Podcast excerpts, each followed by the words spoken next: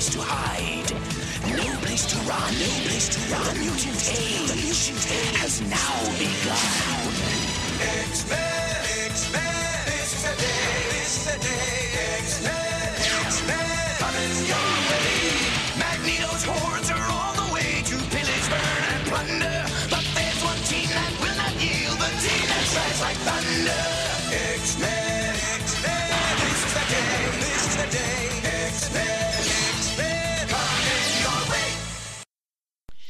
Today I have a trio of unique mutant gentlemen here in the studio. They're going to tell this audience and all the people at home how their powers got them banned from all of the mutant groups. Wish my power was more appealing. Ever since I was a kid, I noticed people getting outbreaks all over their bodies around me, and even now I can't quite control it. That's why Wolverine called me Acne, and I think it was his healing factor that made the zit infestation go away. The other X-Men weren't so lucky, though. You just should have seen how mad Colossus got when he still had pimples after he transformed. I don't even know how people started calling me barman. I just thought I had amazing alcohol tolerance. Turns out I can drink anything, even Everclear, and it doesn't do a thing to me. But the problem is, I thought putting on a show for all the kids at Xavier's school would be fun. Xavier didn't think so. Well, I tried to romance Mystique one day with my power, and she just threw my flowers away. I guess getting called bouquet is better than some other thing she could have called me. But after I made my flowers grow out of the drains in Genosha, I got kicked out. Now I supply Costco with all its flowers for minimum wage. I got gypped. I have it on good authority that Dazzler won't return your phone calls. Sorry to hear that, guys. I think that says better than anything you're not popular with the other mutants. Mom, are you okay? Mom! Come with me if you want to live. Theorizing that one could travel within their own lifetime, two old R P Gamer staff members stepped into the R P G Backtrack Time Accelerator and vanished. They woke to find themselves trapped in the past, playing and talking about computer and console R P Gs from the eighties right up to yesteryear, driven by an unknown force to change history for the better.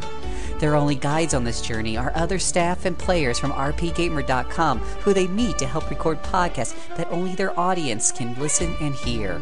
And so, Phil and Mike find themselves leaping from game to game, striving to put right gaming backlogs gone wrong, and hoping each time that their next recording will be the one that leads them home.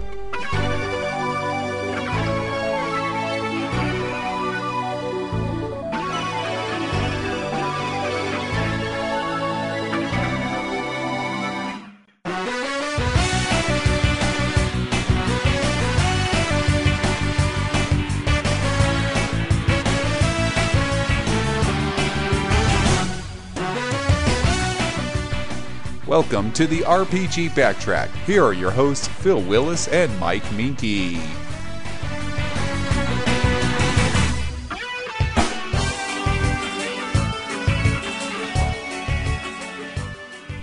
And welcome to R P G Backtrack. This is your host, Phil Willis, and your other host, Mike. And you're listening to number one hundred four. I'm the Juggernaut, bitch! And we will be talking about, if you, if you haven't figured out from all these references so far, you probably should just stop now. Uh, but for the rest of you, we will be talking about a lot of X-Men games today. We've got X-Men Legends, X-Men Legends two, and even X-Men Academy. Or no, uh, Destiny. God, I'm already trying to forget it. I just, I, I, I played it from beginning to end yesterday, and my, my subconscious mind is already trying to shove it out the door. But we'll save that for a minute, and we'll even talk about some some other um, old X-Men games. Yes, yes, we're going to talk about our title. I, oh yes, our and we have title this shows that not everything in the third X-Men movie was bad, despite what the popular acclaim would say. No, no, I kind of. Well, we can talk about movies in bit, but but but uh, let's let's. You might as well. They came out around the time of these games. Yeah, well, let's, let's talk. Isn't there somebody else in there? Oh yeah, Mister And we have a guest. We have a guest tonight to help us out, Mister Michael Apps. Hey, hey. You should call me by my mutant. You, you really want to be known as Acne? Okay, um, I mean, you know what? Michael Apps is fine. It's good. I just, I'm good with I that. I was just going to call him App Man. All right, well... You, you got to wonder if there are mutants with powers like that. There are hundreds of thousands of mutants. They have powers from all the gamut. The good and the really, really ugly. uh, He's probably a mutant with a power that he can make himself look uglier than anybody else. You know, I think I hear Magneto calling us for a meeting, so we're going to take a quick break, uh, go off to the Danger Room or the X-Jet or something, and... Uh, no, it's the, it's the Blackbird. Blackbird. Why is it the X-Jet? Blackbird, X-Jet. Everything has, everything to, start has to start with X. X, yes. They drive the X car. Wasn't it the X motorcycle in the movie? X-Cycle or something? Well, it's not the X Mansion. It's Professor Xavier's home in Westchester, but I guess it's the X Mansion now. Are you changing the name of this podcast to the X Cast? Ooh, there's a thought. Oh wait, the X Cast. That means we're not broadcasting anymore. Oh, that's that's not fun. No, no. You know what? J- while that would be tempting, I'm sorry. I'm the Juggernaut, bitch. That just works. That just works much better. All right, so we're gonna take a little break, step into the time machine, and we'll be right back. Hold on tight.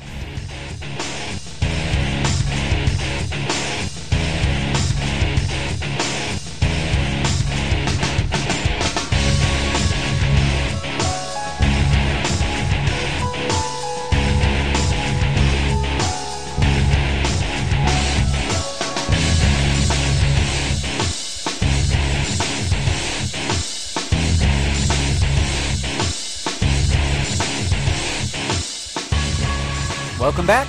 We're ready to talk about some X-Men games, and we're gonna kick this one off today. Oh, we'll we'll we'll start. We'll talk about the R P Gs proper first before I go into my childhood uh, memories. Uh, we're gonna talk about X-Men Legends. This was uh, developed by Raven Software. Uh, this was published by Activision. It's released on the GameCube, the PlayStation two, and the Xbox in North America on September twenty-first, two thousand four. Of course, the one version that everybody played was the N-Gage version that came out February seventh, two thousand five. That's what everybody really. That's what everyone's on the.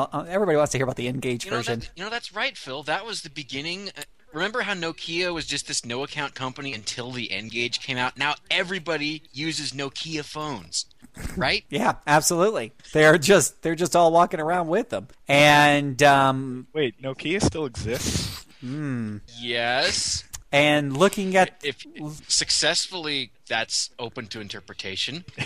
Oh, and um, yeah, yeah, yeah. Um, so, uh, N-Gage, that's what we're talking about today. Th- that was released on uh, February seventh, two thousand five, a glorious date that we all marked on our calendars and celebrate annually now. This is a single and multiplayer action R P G. So, uh, yeah, X-Men Legends. Oh my gosh, super, super cool. So... Boy, where Shall do we, where I do we... go into the plot since I probably played it more recently? Where do we start? The plot. Oh, well, yeah, they they all do sort of have a plot, don't they? Not that any of us were paying attention. But yes, Mike, go ahead and talk well, about the plot. plot. Yes, go ahead. All right, so we begin with some faux C N N broadcasts depicting that, yes, the mutant problem is still there, and there is a mutant named Allison Crestmere who is being taken away because her parents have just come out and said, You're, we don't like this, Allison. You need to go learn to control your mutantism. And right in the middle of New York, well, Mystique and the Blob snatch her away, and it's up to Wolverine to kick the crap out of everybody in the way and get her back. And Cyclops eventually helps out, but, you know, it's all Wolverine show. Adamantine Beam! Plus fifteen damage. Sorry, you mentioned Wolverine and Cyclops. You can combo, combo for an adamantine beam. Combo! Combo breaker! I'm just saying. Just throwing it out there. So they get, they get her out of there after beating the crap out of Mystique and the Blob, who don't seem to really mind. They just run off and spout off. And Allison winds up at Professor Xavier's Westchester School for the Gifted, and she gets the crash course in what most of the people playing this game probably already know, but apparently she didn't pay any attention to all of the events in the world of Marvel before this, so she does need the explanation. Who are the X-Men? What are their powers? What are we doing here? And what do you know? The Brotherhood of Mutants is up to something. And it turns out that somehow the U S government got Magneto onto, I think it was an aircraft carrier, and has been holding him prisoner there. But that doesn't last long, and Magneto gets out, and he's up on Asteroid M, and he's got a plan, because he's got a gadget that will allow him to take control of the metal in asteroids and have them block most of the sun from reaching the Earth, which is pretty dangerous, actually. That's a pretty grandiose plan. You know, Magneto never really thinks things all the way through to their natural end game. That's that's the problem with Mags. He just falls. He's got great intentions. He just wants mutants to live in peace, but he, he never quite thinks things through to the next logical step. Which is that if you deprive the Earth of most of its sunlight, then uh, it will run out of food fairly quickly. And which means that the mutants would die along with the humans, which he swears to save all. You know, I'm doing this for the mutants. Uh, I don't know. There's got to be some mutant that can infinitely supply food or something. Wouldn't it be cool? A mutant that... or one that just makes solar energy or something. Uh, a mutant, there you go. A mutant who grows nourishing fungi out of his armpits. He just hands the mushrooms, and that's what keeps all the other mutants alive. But he can never. And they taste great. He can never take you a bath. He it. can never take a bath. That's the key. And nobody really wants to be in the same room with them. It's kind of like one of those tragic pairs, like Rogue. It's sad, but but they need it. You know, just just think it out loud here. Just don't take my ideas, Marvel. I said it first. It's recorded online. You can't steal it now. I'm sorry. I digressed. While Magneto is being rescued by the rest of the Brotherhood and unleashing his plot, Allison is getting used to things. She's just standing around, listening, going into the danger room, showing off that, yes, she has a pretty impressive power, actually. Her power is to make magma well up underneath her which, and control it. Which, I, you know, is only slightly more interesting than my mushroom idea, just saying. Yeah, but it's fairly useful to fight. Not throwing mushrooms at people is not as useful in a fight, unless you've just found somebody like my mother used to be who absolutely hates mushrooms. Uh, and eventually she joins the X-Men and goes off to fight with the Brotherhood and the notorious government anti-mutant forces who have been bringing back Sentinels. Bastards. Sentinels are back. And even though Wolverine calls her Pebbles, her official nickname is Magma. And we eventually get up to Asteroid M, and I, I don't remember exactly how that was accomplished because it, it involves going through the gigantic layer of asteroids encircling the Earth, but... we get up there, we beat the crap out of Magneto, we fight the leader of the Sentinel program who has gotten into something called Master Mold, which threw me for a minute because Master Mold I always thought was something a little different in the Sentinel universe, but never mind. And then Allison, using her power, stops Asteroid M from crashing directly onto New York City and creating millions of martyrs who would fire up the human race. And I'm, I think that I just summed up the entire plot there. There's a lot of little moments along the way, but... that's the main gist. Mm. Okay. How, how about, have you played this one, uh, Apps, or? It's been years, but yes. Ah. Uh, I would I would say the plot was very comic booky, as it should be. As it should be. Well, you know, lately they've been, I, I don't know, every time I pick one up, it's so, uh, they're trying to make it so down to earth that it kind of loses me. I like the more comic booky, you know, type of stuff, uh, shtick. Kind of got uh, out of Marvel once they started doing weird crap like divorces and stuff. Well, you can tell that Joss Whedon did not script this game because Kitty yeah. Pryde does not show up at all. She is mentioned briefly in a couple of the trivia questions, but that's it. Yeah, she, she, um, yeah, yeah, you know, that's kind of funny. That's kind of the way it worked in, in, uh, that other game I played. What was it called? Uh, whatever. You know, that, that's, that's, let's, that's, let's save that's, that. That's pretty funny. But remind me to bring up the Kitty reference. I just, just, uh, it's funny you should mention that. Um, making me remember when they took on the Brood with that question about where she got Lockheed.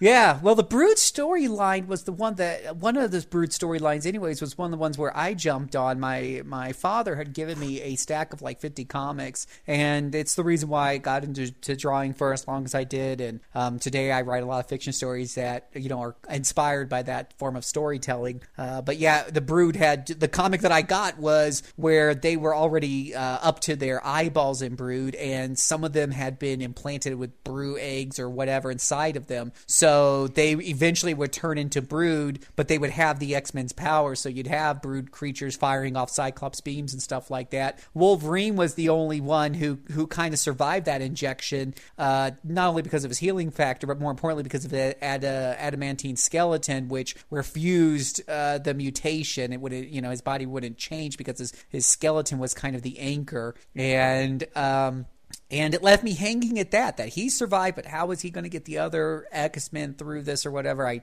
I unfortunately was just left hanging because my old, you know, my, my father had just bought me that one box, and at the time I couldn't afford to go out every week and get new ones. So, um, yeah, the, the Brood were pretty cool um, comic book goodness. Uh, put your heroes with lots of powers against something even more powerful than them and see what happens, uh, even though half of it doesn't really make scientific or even logical sense. So uh, that's the X-Men for you. That, that was part of the awesomeness. So, uh, yeah, yeah. Definitely, it brings back the storylines. There are just, you know, in this game was just pure, straightforward, uh, inspired oh, I forgot, by the early I forgot nineties. The, the significant intrusion into uh, Shadow King's realm, which is there. Huh. And it allows you to, pr- to fight as Professor X for a little while because it's oh, taking place yeah, in the subconscious. Right. Or, oh, right. Now I and, remember and that. That means you yeah. get to hear Patrick Stewart do put-downs at the enemies.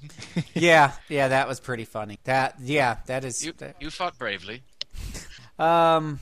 So the the, uh, the the the the game kind of set up action R P G. It kind of uh, you control one person, but you have a four party team. You can uh, swap them out. On, I mean, from within those four people, you can easily swap between the, the four of them on the fly, and and you will because doing one all the time just gets kind of boring. Um, not to mention there are a, a couple of cute environmental deals in there where you might need, a, if I remember correctly, where you might need Iceman to throw a, an ice bridge or something like that.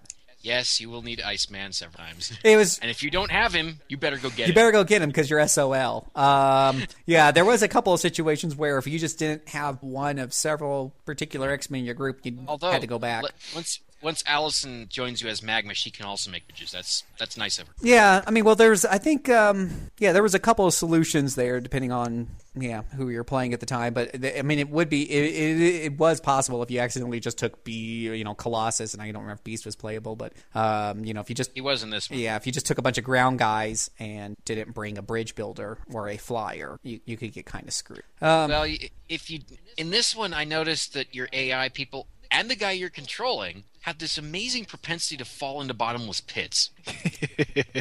and that's... So yeah. If you don't build that bridge, you might just find that the other three try to follow you and they all fall off and die, and then you have to go back to a checkpoint and revive them. And is that the only way they do die? Like, I don't think they die from enemy damage if the A I is controlling them. They do. They do? But it's not instantaneous. They won't... Unless you somehow manage to find some enemies who are so incredibly strong that they can take out Wolverine in one shot. Yeah, they. I mean, but it, yeah, it's really yeah. Mm. Some of these games, some of these. The thing is, some of I didn't usually die to the enemies as much as I would die from bottomless pits. Bottomless pits, yeah, they're the, they're the X-Men's worst enemy. Screw Magneto. Oh my God, it's a pit. Yeah, yeah. Yeah, that's really funny when say Rogue or Storm falls into a bottomless pit. Apparently, they forgot how to fly. Yeah. Well, it's also, these... it's also fun to throw your friends into bottomless pits. Yeah.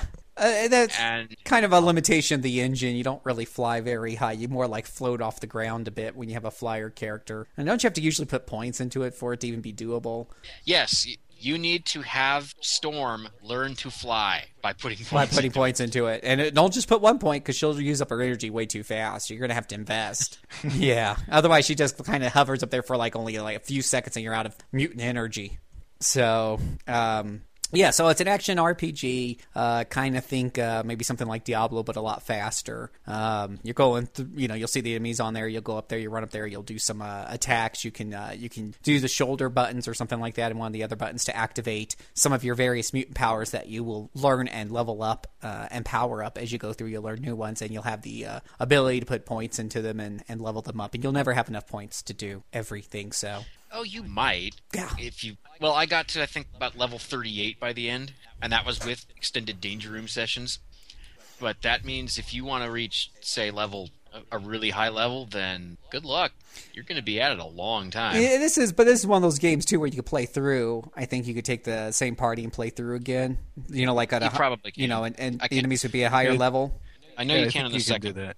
As I, I know some of them. Uh, Actually, might be the entire series that some of the harder difficulties aren't even open right away. Right, yeah. So um, uh, that would be, you know, the idea. Not that I ever felt compelled to play through any of these more than once, um, but uh, that option is there. So, mm, well, let, let, let's do a quick character rundown. Oh God, we'll be here all night. There's like a bajillion. We already mentioned Wolverine. Anybody who doesn't know who Wolverine is, uh, you officially get to turn in your geek card and never, ever try to apply for it again. Oh, my God. Who's Wolverine? I'm oh, he, yeah. He's he's just an animal that wanders around. I think it's in Wisconsin. I don't know. There's I think Rogue. More importantly, anyone that doesn't use Wolverine at some point in this game should turn in their geek card. Well, I don't, I don't have to do that because I definitely used Wolverine. Although, of course, you have to enable his healing ability. That's that's kind of funny. Well, you know, you you don't uh, you don't expect it to work right off the bat, do you? And I think it starts off real. And when you put a point into it or something, it's like really slow. It's like, holy... F- yeah, you, you get to stand there for a while and wait for him to heal. Yeah, yeah. So uh, you probably want to pump some points into that early.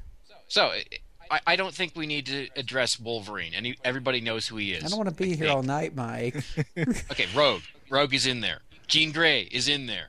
Cyclops is in there. Again, we're not going to address this because you know who these people are better. Nightcrawler, he's in there. I have to say, one of the cool things about Nightcrawler, too, is he does teleport around pretty cool and he uses big power. It's so fun. Yeah, it's so fun when you use, so use his extreme attack or whatever the hell it's calling. He just starts teleporting all over the screen, just kicking everything's ass. Um, it's not the most effective in terms of damage, but it's just so much fun to do and watch. Uh, yeah, it is. Why wouldn't you? Although he is really good in the second one, but we'll get there. Let's see. Colossus, he's in here. Iceman, he's in here. Let's see. Storm? Damn, I already have to check and see who else was in here. Well, there's there's Allison, and Magma is actually a good character. I liked her. She's yeah, really she strong. was quite useful. Not just for the bridge building, but for the fact that her attacks really hurt.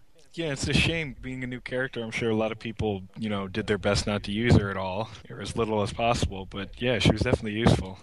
And in the and story segment, like... she come she came across as a, a fairly pleasant character. Not deep, but yeah, I mean, I you'd her. think that using. You'd, you'd think using sorry, a new what, character in a going? game that's kind of like an all-star collection of X-Men wouldn't be the best idea. Uh, I think it was, I mean, obviously, uh, you know, it was to really introduce people who, I, I don't know where they would, who, who who these people are, who actually had never actually heard of the X-Men, understood things like the Mansion, and had never read one of the cajillion of new student stories. So this was supposed to, you know, provide a gateway, and, you know, the whole Kitty Pryde story has been done to death, so I've, I guess they just went with a new, a totally new mutant there. And I think she really is a, a, a, a mag, magma, I want to say she was in... Um, Um, oh my gosh, New Mutants! I want to say for some reason I'm gonna look it up now. Uh, and that was a that was a, that was a comic series, uh, a, an X-Men spinoff way back in the eighties, and it uh, and it ended I think after one hundred issues. Um, but I'll, I'll I'll look that up. Uh, any more on the list there, Mike? While I look that up. Oh yeah, well we've got Gambit. You don't uh, get him until fairly Gambit. late in the game, but Gambit's cool. Yeah, Gambit is is uh, always fun to play, especially you know because he's got great dialogue as well. That's true. The Raging Cajun.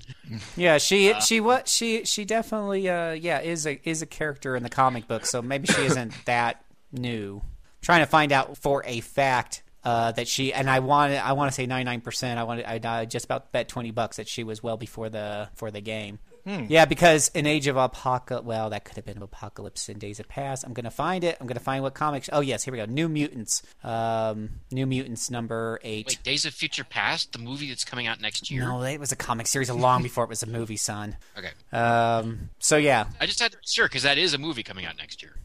Uh, Yeah, part of... Quicksilver in it. Okay. Quicksilver. Is that all you care about is Quicksilver? Yes.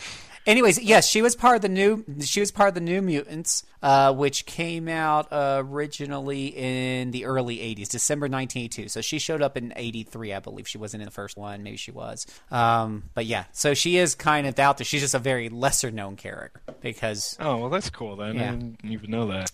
Yeah, I just yeah, long time ago. I remember she did. She did. Yeah, she looked a lot different, but she was in there. There's so many X-Men comics, it's hard to read all There's so many freaking sure. mutants and superheroes. I mean, this is all... There's, uh, you know, I drew, I made up my own superhero. You you can't come up with original powers these days. Marvel and D C literally have a thousands and thousands in their libraries, and they've thought of it all and made it a trademark at some point. But I figured my combination of powers and equipment and race and everything else was kind of original. Well, after I've been drawing it for like ten years, a friend says, oh, that looks like Doctor Light too. I'm like, Doctor what? Who? Doctor Light two from D C Comics. Well, I was a Marvel boy growing up. Never heard of no Doctor Light two. Doctor Light one uh, is this old creepy guy, whatever. Nobody likes him. Apparently, Doctor Light two was an Asian female whose powers were very similar to my character, Wildlight. And uh, did it have to be named after the Mega Man guy? Yeah, after the Mega Man. How weird is that? Doctor Light. That's just that's just how many these freaky people there are with these powers, and you just can't come up with anything original. Uh, there's a whole um, there's a whole article about uh, from one of the you know from a comic uh, creator about how greedy Marvel and D C are by basically coming up with every idea that they can possibly come up with and trademarking, copywriting every single one. So you really, you know, if they wanted to be mean about it, you'd have a hard time making up something that didn't infringe on a copyright somewhere. Anyways, go, go on. I digress. Yeah, let, let's finish this. Did I mention that Storm is in this? Because if I didn't, I'd better. And everybody knows who she is. Psylocke is in this. You get her fairly late as she's just wandering around in New York, and you save her from Sentinels, and then she joins you. Beast you can play as.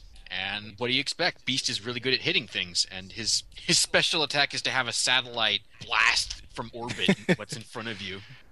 Um, Emma Frost, the White Queen. And her super special attack is she just rubs her hands down her bra, and all of the other creatures just stare and watch while the other X-Men beat them up. Some of the creatures aren't human, so that means... You know, that's how powerful well, got... she is. Yeah, I mean, her, how... her beauty transcends gender, transcends race, it even transcends whether or not you're organic. The robots even stop and watch. If you know anything about Emma Frost, you know that woman has a reason to be proud of her mid and to be showing it off all the time. Um... But yeah, I seem to recall most of her powers involving, well, you can make the the enemies just stand there while you hit them. See, told you. Do anything about it. um, am I forgetting anybody? I, I didn't really play her a whole lot because yeah, I I'm mostly an old school fan, and in the old school book she was always uh pain. She was always with the Hellfire yeah, Club. She she and then now she's all goody two shoes sort now of. I think she's married with Cy- married Cyclops, Cyclops because you know Jean. Oh, it's this convoluted storyline about him, Jean Grey getting uh, jealous because Emma had a brain moment with Cyclops, and you know that's you know if every woman got pissed and divorced their husband every time they had a lustful thought about some whatever, I'm telling you, there no one be married. Hey, hey, Scott's got the horrible problem of both the women he, in his life. They're telecon- they're psychic. That's not good. Yeah, yeah. This is not a good problem to have. um, yeah, I think I've covered everybody, unless I'm forgetting somebody massive. But you know what? That's a pretty good cast. Yeah, I'd say it gets pretty much all the classic X-Men. Oh, Jubilee. It. I forgot Jubilee. Oh, yeah. That's because we never used her. I did use her a few times. Sucky. I used Jubilee. Sucky. She looks totally different than she did in the nineties cartoon. She's no longer wearing the banana yellow raincoat. The banana yellow raincoat. Yeah, that was pretty funny. Taking taking advice from April O'Neil with her fashion. But she was pretty good, considering her power is more or less to make a light show. Yeah. Yeah, I'd say it's a pretty well-rounded cast and covers most of the fan favorites. Unless you're like a big uh, Kitty Pryde fan, I guess. I was a big Dazzler fan, but she oh. wasn't in there. Well, yeah, I, I don't well, know what Joss Jubilee's kind of close. No, no, Jubilee sucks. Dazzler's got class. She's got roller skates. Just saying. How about Angel? You know, Angel Angel was hilarious. I mean, in the early comics, it's like, what are you on the team? Oh, you can fly. You, you, your power is to fly. It's like, you know, next thing you know, and I think they had it in – it's like, that's a really sucky power, and you kind of think that it probably couldn't get – I mean, I mean, of course everybody would love to fly, but when that's your only, only power, it, it, it just uh, is just kind of – yeah. Uh, I mean, you had Iceman turning all kinds of things to cool to ice, and Cyclops punching holes through things. And yeah, Storm can do more than just fly. Yeah. Rogue can do yeah. more than just fly. Fly. Yeah, so so later on, I, I want to say it was the New Mutants, going back to them again, one of them had the power to read any language. And you were just counting the... Oh, so useful. You were counting the... That actually is. In the Star Trek universe, you no longer need the universal translator. You got this mutant. And, and so you were counting the number of issues until she died, and she did, or he did. I think it's a she. You know, but I mean, it was just... It was like, really, guys? But yeah, yeah, that was... Um, yeah. So anyways, uh, yeah, so that's your list of, of mutants here. And, and so you, you go through, you can, uh, you, you go through, you got attack buttons, you got light attack, hard attack, you got special powers you can use. And then you got combos. Who wants to talk about combos? Combos. Combos. Because you can use the shoulder buttons to activate your team members' attacks. So if you time their attacks while you're doing your own special attacks, it'll do extra damage, earn you extra X P, something, something, something. And the announcer And the does announcer cool. does the cool thing. Combo! Which is the real reason to do it. Because nobody cares about... It's like, you've done fifteen extra damage. Oh, okay, what, what? You know, I'm hitting this guy so fast. That's the difference between him dying in two seconds or one point eight seconds. I mean, do I really... No, but... The announcer, man, it's like it's like uh, what was that? Uh, Killer Combat or something? Uh, Killer Instinct, Killer Instinct, Combo Breaker. You know, that's that's. Like, I think they got the same guy. He's been out of a job for a while, so we're gonna get him.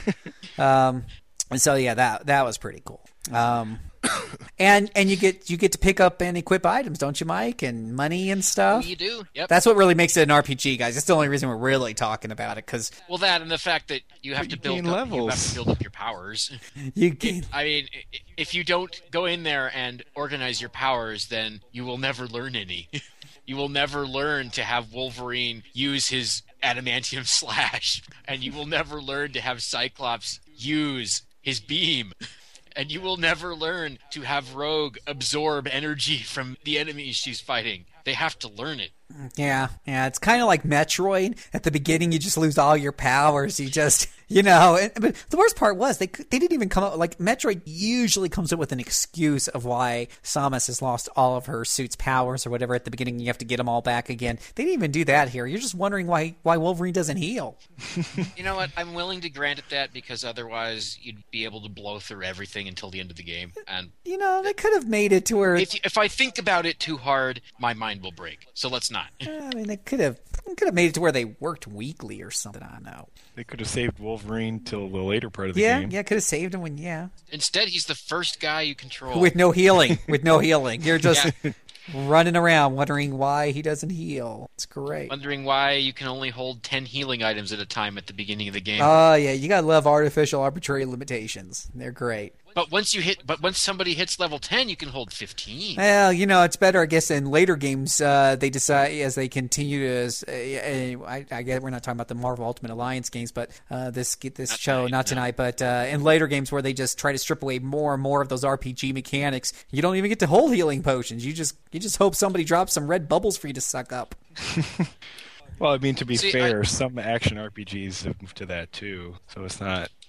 It's not like it was moving more towards uh, just a straight-up action game, some more R P G type. You know what nobody seems to be doing anymore? Nobody is having you knock over trash cans and eat the food you find under there to recover your health. Well, no, but, but you could you could destroy a lot of crap in this game and you'd find healing potions. Yes, you could. Oh yeah, oh, yeah, that's awesome. My golly gosh, and how are you able to smash so many things in the aircraft carrier without sinking the stupid thing?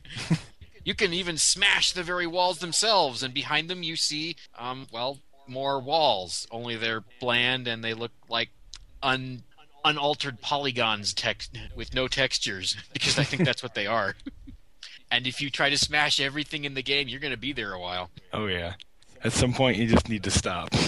Yeah, you, you just have to realize, okay, most of the things will not have anything for me to take, so I don't need to break them. So when you do need to smash a wall to get from place to place, that's kind of cool. Yeah. And, well, let's see. Oh, yes. I forgot about the sojourn into the sewers so that you can play with the Morlocks repeatedly and beat the crap out of Marrow. Yeah, there's a lot of different settings um, in the game. They, they keep... And the Morlock Healer, voiced by Ed Asner. Because when I think of X-Men characters, I think of Mary Tyler Moore's boss. Hmm. Still, I don't know, maybe he just needed the work at the time. Up was still a few years away. Oh, wait a minute. Uh, listen to this. Originally, uh, Magma's, uh, the, the one that was created in the comic books, uh, her real name is actually uh, Amara Juliana Olivians Aquila, also um, also known as Alison Cressmere. It's a fictional character. Da, da, da, da, da. So, I, uh, yeah, she. Where is she originally from? Rome? Hmm. From the fictional country of Nova Roma, New Rome, a colony of the Roman Republic reportedly founded shortly after the just, uh, death of Julius Caesar in forty-four B C. Well, there you go. Wow, I, I think huh. so, I think some stuff was changed for this game. She disguised herself as a Brazilian Indian and first encounters the New Mutants, discovering her uh, powers when Selene throws her into a lava pool as a human sacrifice during a violent conflict. Amara reemerges with superhuman powers, demanding vengeance, and she battles Selene. So yeah, there you go. Why didn't we get that beginning? We should. That would be so much. That would be so much more awesome. Think about this. You just you you put in X-Men Legends. You stick it in there. The opening scene is you're playing some chick who's in some country you never heard of before, New Rome or whatever. She's tied up, and there's a bunch of guys like you know swinging her into this big old volcano, and this lady saying, "Yes, we're sacrificing you to our Rome god." But then you rise up and you take vengeance upon the person who threw you in. No, might as well go ahead and take vengeance on all the villagers, and that's how you learn to play the game by just destroying the entire village. That would have been a lot more fun than, oh, let's go to Xavier's That might Institute. Have required more than a T rating. Yeah, that that would have been hilarious. Oh, and she fought Emma Frost a lot. Huh. Anyways, I gotta stop. Well, that's not unusual. Emma Emma picks fights very easily, depending on which incarnation you're reading, of course. Now that she's the leader of the X-Men, she's supposed to be above that.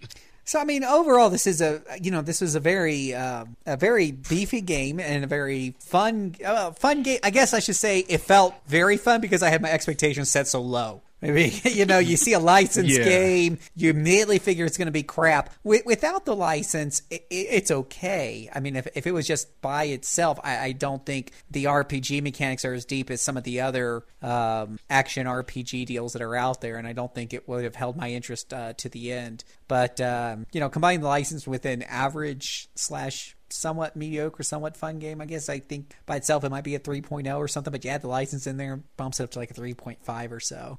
Yeah, but I mean, it uses the license. Because it uses it well, yeah. Yeah, that's what I'm saying. Yeah. It, it, it, you know, whereas some of the other licensed games you play are just bad, you know. This not, not that knows. We know of anyone's like those. Yeah. And we're not talking about any of those tonight, because all the games we're talking about is awesome games. But no, it, it knows how to use the license. It knows, you know, you know, the developers knew kind of a good cast to get in there. They uh, go to a yeah, they got Patrick Stewart to voice Xavier. Yeah, yeah, and you know, they go to a variety of different locations and they fit in a bunch of different villains, which is cool. So, um, yeah, yeah, you fight, you know, you fight Pyro, then you fight. Um, well, there's Marrow. And I never read the part, the comics where Marrow appeared. All I remember is that she was in Marvel versus Capcom two and kept getting my, kept losing for me. Run that by me again, Pyro. Marrow. Oh, Marrow. Yeah, oh, Marrow, bone, the, bone chick lady. Oh the yeah, warlock leader. Oh yeah, yeah, yeah. I used to. Yeah, I was pretty good with versus Capcom. Yeah, she's not too bad. Not half shabby. Mm, have fun with her. Well, compared to, compared to Roll or Dan, I guess. Um, uh, and I, I actually. Had to work a little bit with the final boss, but because the enemies were so generous with giving me extra health power-ups when I was fighting Master Mold, that didn't too challenging. And having the Danger Room accessible at every save point means that you have no excuse if the enemies are whomping on you. You can just go in there, clean some Danger Room clock for as long as you want. It's the Danger Room. I, I don't really understand how the money and items you find in the Danger Room are able to come with you out of it, but maybe I shouldn't think about that. They're, they're tech bits. Yes, tech bits, tech bits, but they are used as currency. Well, you know, okay, okay. All right, so here's a little here's a little tidbit. Um, I mean, originally the Danger Room was just um, a bunch of machines. I mean, in the original X-Men comic books, it was things like a, a flamethrower would just pop out of the wall and try to shoot one of them while they bounced around it, or, or hurdles would pop up out of the floor. It wasn't it wasn't the what's it called the hologram, hologram room that it is today. What happened was um, in dealing with the um, those uh, what were those monsters we were just talking about? The aliens. Rude. Yes. Well, uh, they they got in, involved with all that because of um, uh, Cyclops' father is part of a space armada uh, with the Shi'ar. So uh, an, a, an alien race that, for the most part, are pretty good people ever have you. Anyways, the, the Shi'ar and the X-Men form a relationship, and the Shi'ar lend uh, a lot of their technology to the X-Men, and that's how they came up with the with the Danger Room today. So here's the deal. You've got this Danger Room. It's built with technology far beyond, you know, anybody's understanding, including even the X-Men. They just know it works, right? It's like the Apple iPad. It just works. So they go in there, they program stuff, and they beat the living crap out of that room, right? With the holograms and stuff. Some of the, you know, some of that damage is going to hit the walls, it's going to hit the computers, it's going to hit the mechanics that are going on behind the holograms. Just think of it as like computer dandruff. You know, as you're chipping away the walls and stuff, those tech bits are just falling down like dandruff off of somebody's head. And, and that's what you're collecting and taking out of the, the room. And you're bringing it back to Beast or Forge or whatever, and you're like, hey, look at what I got. Lots of tech bits. Will, will you uh, make me, sell me, whatever, something technical for my character? See? It's logical. You just got to put it together. Okay. I'll, I'll buy it. Sure. Why not? Unless we forget, once in a flashback, once in the present time, you fight the Juggernaut. And the flashback is when he's just smashing through everything in his path, trying to get to Xavier in the mansion. And the present time is when you're on Muir Island and he's trying to get to Forge. And I actually lost that the first time because, well, he's, watch out for the Juggernaut. He's a Juggernaut. Yeah, don't get in his way. So you, you better make a point. Smack up the Juggernaut and fast, or else he will crush Forge to bits. That's bad. Mm. You lose. And uh, it uses, if I remember correctly, um, it uses cel-shaded graphics for the characters. So I think so. I think so. So that was, I remember it being somewhat style, stylistic, even though we are talking about PlayStation one, which tends to be, you know, lower Lower wait, wait two, PlayStation P S two, two, Xbox, which, and GameCube. Yeah, just think of what this. Sorry, would look and, and like I, I was looking at N-Gage screenshots, so you know. Just, oh. Yeah. Yeah. Oh. Yeah. Well, okay. Are there any differences between the versions? Um. Yeah, you get different. Uh, there's um some slightly different optional characters in each one, if I'm not mistaken, or maybe I'm thinking of the second one. Well, I know there are in the second one. But other than that, there wasn't anything, you know, substantial. Actually, I can probably come up with one. If you played on GameCube, you probably don't have to suffer through the load times on P S two. Oh, definitely not. And they are some fairly hefty load times so that you can oh. admire all of the character art that is provided for you to look at during the load screens. I played it on marvel. Xbox, and the uh, load times weren't too bad there either. That would...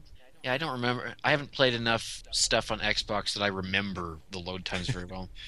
Well, I played Orta and uh, Halo the most on that thing. Anyway, yeah, you, you get to marvel at the character arc, which seems to display that every woman in the cast really, really likes to show off her midriff. Except Psylocke. Psylocke does not ha- have a bare midriff. Interesting. Yeah, Psylocke's got issues. I mean, I mean, in the comics, think... she's like she's English, but then somehow I forget the storyline. She becomes Asian, and then the Asian and English part of her physically start having to fight clone or something. Or it's really effed up. Um, yeah, her mind got transferred into an Asian body, and somehow the skills of that mind stayed with the body. I. I don't hmm. pretend to understand how that works. Yeah, it's it's a little convoluted. So that instead of just having telekinetic powers, she also knows how to fight like a trained ninja. As we all know, English women constantly learn how to fight like trained ninjas. Yeah. Well, and I remember, yeah, yeah. So, and, oh, and, and then I have the comic where, you know, because she would rely a little, when she became uh, Asian with those fighting skills, she she would become a little bit too, um, what's the word I'm looking for? She enjoyed the thrill of the physical combat just a little too much, being more of a psychic character. So she would oftentimes put herself into danger unnecessarily because she liked the thrill. And in one, uh, in one uh, deal, she gets into a fight with Sabretooth, and guess who wins? Yeah, your ninja skills don't save you. Let's just put it that way. No. Yeah. No, e- even even Wolverine has to take Sabretooth seriously because they've pretty much got the same power base. So, anywho, we should move on. So, uh, and the voice of Magneto is Tony Jay, who you would recognize as the voice of the Transcendent One in Planescape Torment. Hmm. And who was also the voice of Shere Khan on Tailspin. And who is now dead, unfortunately. Tailspin! Aww. Sorry, you, you did the song. I had to say it. Oh, oh. Tailspin. Oh, oh. Tailspin. I'm not. I'm not going to accompany you because I'd get it just messed up. We've seen that before. Yeah, I think. I think we've covered most of it. Yeah, it's a very entertaining licensed game. Yeah, yeah. So go out and play it. it. What a, a licensed game that uses the license well. If it wasn't for the license, people wouldn't have paid much attention to it. And and it, and it is a very solid game, and that's an important fact to bring up. The game is solid. It's not buggy. Um, what else? The graphics are decent for, you know, its time in the system that it's on. Um, and it's very beefy. Um, you could even say it's longer than six hours, for example. Um, just, just pointing yes, out some if facts. If you try to complete all of the Danger Room missions, say, and there are a lot of them, then you, and if you want to try and do everything, then you might just be looking at a good thirty hours or so, which is, for a, for a brawler type game, very beefy. Yeah, yeah. So definitely, uh, you know, did a good job on this one. Like I said, I was I was pleasantly uh, pleasantly surprised. I was expecting the worst, and, and got something that was pretty darn good. So, does that do our thoughts jive with yours, Mister Apps? Oh, absolutely. Uh, I had a lot of fun with this game, especially multiplayer. I mean, that's you know, right. You, I did not get to play it multiplayer. How is yes. that? It's fun, except for the occasional time we can throw friends into a bottomless pit, but, you know. Yeah, and uh, and sometimes when you're both on the opposite sides of the screen or something, you can get the other person caught, like on a solid yeah. object or something. And, I, I yeah, it can be a little frustrating at times if you're not careful, but for the most part, it's pretty fun. Yeah, it, it's a good time. I mean, you know, now that you...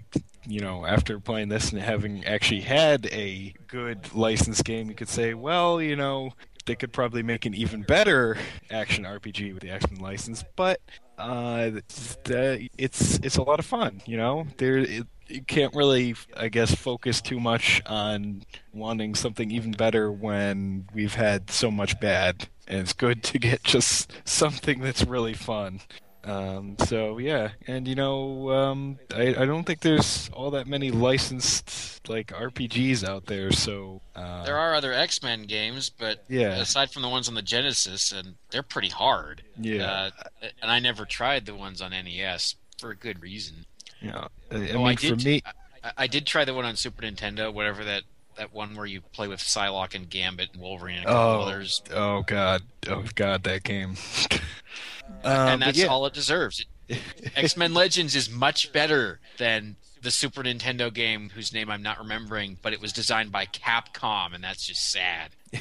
Yeah, I mean, as R P G fans, I think there's a lot of properties we love to see as R P Gs, and this is one of the cases where we actually got that, and it actually turned out quite well, so... Uh, yeah, it's, I would say any R P G-loving X-Men fan who hasn't played this game really should dig in.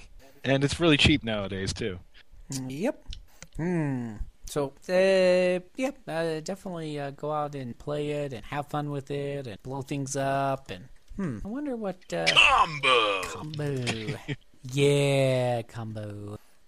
Everyone's got their GameCube lying around. Gosh, it's like five bucks to get a used GameCube version. Yeah, you can play that in most Wii's. Just just thinking out loud here, you know. Let's see.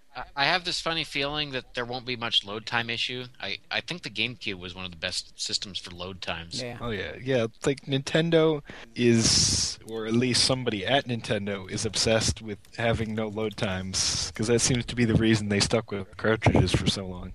So let's... Well, I, I thought I thought there was also a, a factor that uh, Nintendo was still kind of burned from working with Sony on that thing that Nintendo pulled out of and Sony brought to the market. You, you might remember it. Yeah. It started with E and ended with Station, and there were some letters in between. And Nintendo mostly did it because it couldn't control the whole thing and then just decided, well, obviously cartridges are still the way. So let's move on. Yeah, let's let's because the only thing better than than than a Legend is a Legend two, right? I don't know, Phil. The only thing I think you're talking about the Apocalypse. Yeah, I mean, come on, how awesome is that? Apocalypse! Come on, everyone's dying for Apocalypse. X-Men Legends two: Rise of Apocalypse. This was developed by Raven Software and a whole bunch of other people, depending on which version you're getting. Published by Activision, this was released on the PlayStation two in North America on September twentieth, two thousand five, on the GameCube, P C, and the Xbox in North America on September twentieth, two thousand five. Well, that's the same. PlayStation Portable, P S P. You guys got your version on October nineteenth, two thousand five. And, of course, the most important one of all, the N-Gage version. October thirty-first, trick or treat, you decide. Um, yeah, I think it was a trick. Um, anyway, so... Uh, hey, if you if you own an N-Gage, that's actually a treat. What else was there on this thing? Not a whole lot, but uh, yeah, yeah. So in uh, in X-Men Legends two, we take this a step further. Why play just the X-Men when you can also play the brother? I mean, the Brotherhood of Evil Mutants. I mean, come on, I, what they do is right there in their name. I mean, if you just heard the and, and, name X-Men, you wouldn't know exactly what that means. X could stand for anything, but when you're Brotherhood of Evil Mutants. Yeah, and you know that means you can have in your party, of course. Toad! What everybody's looking for. Finally, you get to sling uh, your tongue around the whole freaking Scarlet screen. Witch! You finally get to play as Magneto's daughter. Yeah. No, I'm thinking Toad, really. And, and you and you can play Magneto. Yeah, so I mean, so far, you guys aren't convincing me that this is any better than... I mean, Toad is awesome. Juggernaut! Ooh, that's close. The Juggernaut wins again! But does Juggernaut have a tongue that goes all the way... Doesn't he whip the tongue around the screen? Remember that? Whips it around the effing screen. Come on, it doesn't get any cooler. I don't understand what it is with these people when they say, "Hey, let's let's let, let, let's sit down, guys, and come up now. We're gonna put we're gonna pull all the X-Men. We have like thirty years of X-Men comics and X-Men villains. Let's pull together the best twenty or so and and give the fans what they really want." And somehow Toad ends up on. How does that happen? How? He was actually pretty decent as a fighter. I know, because his tongue went around the screen. But I mean, I mean, when I saw the when I saw the list of, of characters, first of all, I was a little disappointed when I fir- why, why not Pyro? If you're going Pyro. With Brotherhood, why not Sabretooth? Thank oh, you. Oh, because he's because he's Wolverine's clone, more or less. Uh, I would have done with Py- Pyro. Would have been awesome, and and and yeah, Pyro would have been. How cool. About Mystique? Yeah, yeah, I, I guess she's okay. I, I, I don't know exactly how that would work. Only if you got the movie version yeah. of her, though, with like the one that doesn't wear anything. That would have been cool. um, yeah, no, we got Toad. I, actually, I do know why not Sabretooth, because um, he has to be abducted by Apocalypse at the end. Uh, yeah. And that's why you can't have Emma Frost, and you can't have Quicksilver, and you can't have... Um, uh, Uh, the fourth one he takes, who you actually never see in the game, you just hear about it. All right, all right, Mike, take us through the, the plot, and then I'll take us through the characters. Okay, well, there was a blatant foreshadowing at the end of the first game, with Apocalypse watching somewhere as the X-Men saved the day and vowing that they would not enjoy it for long. And what do you know, the beginning of this game finds that, yeah, Apocalypse has just conquered Genosha, booting Magneto and the other Brotherhood members out. And now Apocalypse is searching for four mutants with certain very, very specific genes. And in order to... He has some plot that these four mutants are key to. But you won't learn what it is until the end. First, you have to go through Genosha. Then you go through the Savage Land, where Beast is kidnapped and eventually returned to you. Just me. Something is different about Beast that you learn. Dun, dun, dun. He coughed up a fur ball. Damn, I spoiled it for everybody. I'm sorry. I get excited. Poor Hank. I, I didn't think he deserved that. And you go from the Savage Land to several places in Canada, which is where all of Apocalypse's factories are. Yes, his nuclear plant is apparently in Quebec. I don't... Whatever. And the factory that is making his infinite armies of workers and soldiers is in, uh, I think it was Manitoba, but I could be wrong there. And then you get through that, and Emma Frost is taken! And then you have to save New York, which Apocalypse has conquered. Oh, and by the way, he has taken some time out to uh, blow up Professor Xavier's mansion. And you save New York. And he took he took Angel, by the way, and turned it into Archangel. So beat the crap out of him. Yeah, that's why I didn't say anything earlier. So finally, uh, this happened in the comic too, more or less, and, and and you know because they somewhere along the way they figured out this Angel character really sucks, and you know we need to give him some decent powers that mean something. So yeah, we took away. Well, now apparently he can just shoot feathers that, yeah. that are made of uh, metal at you. Yeah, yeah they replaced they replaced his, he Apocalypse replaced his normal wings with uh, metallic wings, and uh, they shoot out um, like. like uh, blades type of thing. Though I always wondered to myself, um, does somebody reload those every day? I mean, where did they come from? I mean, they don't grow like feathers, I'd imagine. Uh, he's got some sort of techno-virus thing going on. Uh, but I digress. Keep going. Yeah, I should mention that before you fight Archangel, who would be the fourth horseman, you have also fought Abyss, Mikhail Rasputin, and I don't remember what they, he's what his uh, code name is. Sorry, he's Colossus's brother. And you have fought Holocaust, the other three horsemen of Apocalypse. And then the last phase takes place in Egypt, which is more or less where Apocalypse was born some five thousand years ago. And you find out his fiendish plot after beating the crap out of Dark Beast and bringing him more or less back to sanity. And you find that Apocalypse is using a fiendish device that takes the powers of the of the mutants he has kidnapped and augments himself with them. And provided you can go through the steps, and Apocalypse will make it pretty clear what he doesn't like. Don't use my device. Get away from my device. Get away from that power generator. Then you just might be able to beat him. And... as a direct sequel, there are several question marks.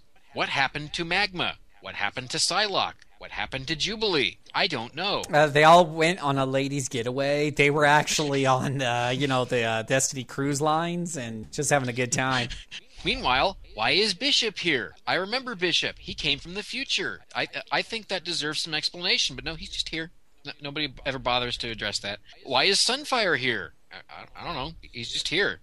Why, why is the Scarlet Witch right, here right. when story- we never talked about her in the first story game? Storyline. Any more storyline?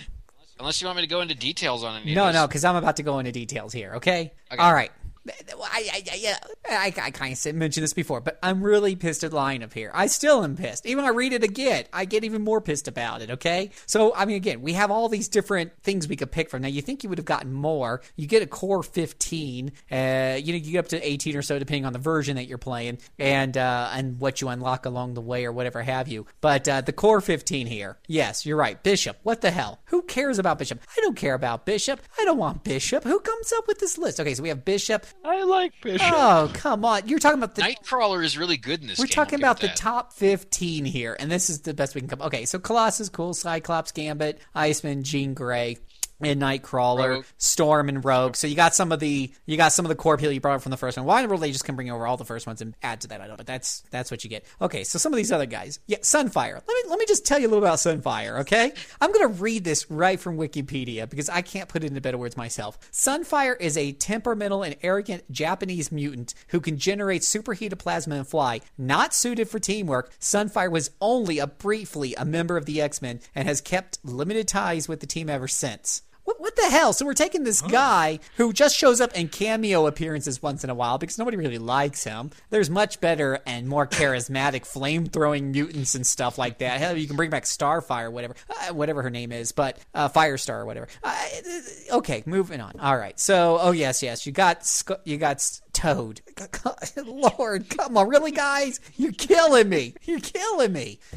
Oh, my goodness. Scarlet, Scarlet Witch, who doesn't know whether she's coming or going. Her mind is... This is the lady. This is the lady who, personally... Who, respo- who instituted the House of M. Who instituted the House M and, and managed to, what, uh, totally eradicate a cajillion mutants on her own? Uh, she didn't kill them. She just made them not mutants anymore. Yeah, whatever. Okay, you know, uh, this is this is silly. Because she was mad when everybody kept fighting after she made mutants on top of the world. Ah, uh, yeah, so... Um, I, I, you can unlock Deadpool, which I guess some people... You have to beat the game to do yeah, that. Which I guess some people like him. Uh, you, you do get to beat the crap out of him at one boss fight, and he's not that hard, honestly. And I never really cared for him either, so, yeah. Um, we got... Oh, but we got you can get Iron, Iron Man, Man, who's not even... What the hell? What the hell, guys? Come on.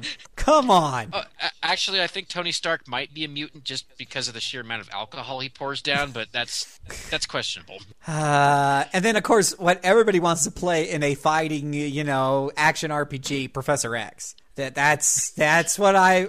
Come on, guys, come on. You no no. Now, if you got the P S P version, you could also get uh, uh, Cable, Cannonball, uh, X-Man, and my personal favorite, Dark Phoenix. Uh, now that that kind, you know, if I can go around and just blow the whole you know world up like she does, then sure, now hook me up. Uh, yeah, what is the limit to Phoenix's power? There really no, not any. really any. That's why they all pretty much had to gang up on her. Um, you got on the P C version. You finally get Pyro. You had to buy the crappiest version that no one played to get Pyro, the coolest bad guy on the uh, Brotherhood wait, of Mutants. Wait, wait. The crappiest version that no one bought, so you're saying it was in the N-Gage version? Oh, well, that's... Yeah, yeah, yeah. yeah who are the excuse, exclusive characters for the N-Gage? Beast. Poor Beast. Did he really deserve that? You could have swapped Toad out with Beast. Just, I don't know. Saber, two thoughts uh, on the P C gi- version. I'll give it this because Beast is in some plot moments. That's why you can't play as him. But you can't in the N-Gage. Was it that hard to rework? Hmm. Anywho, so, okay. Gameplay, very, very similar. There's been some tweaks and stuff. I think they got, do they still have, yeah, they had healing potions in this one still? Yep, and they st- and you, the amount you can carry still goes up yeah. as you gain in levels. Um, there are some enemies here where you need to use certain moves, like the pop-up or the, whatever it is, the, the sweep, or else they just take damage really, really slowly. Oh, and here's a big change. I noticed this. You could throw things in the first game, but it didn't do much damage. Here, if you chuck a box at people, it'll do over one hundred damage. And some Ooh. deadly boxes. Or some barrels or some jars, what have you.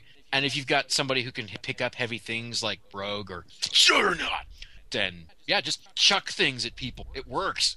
Unless your damn teammates get in the way, but at least it doesn't hurt them.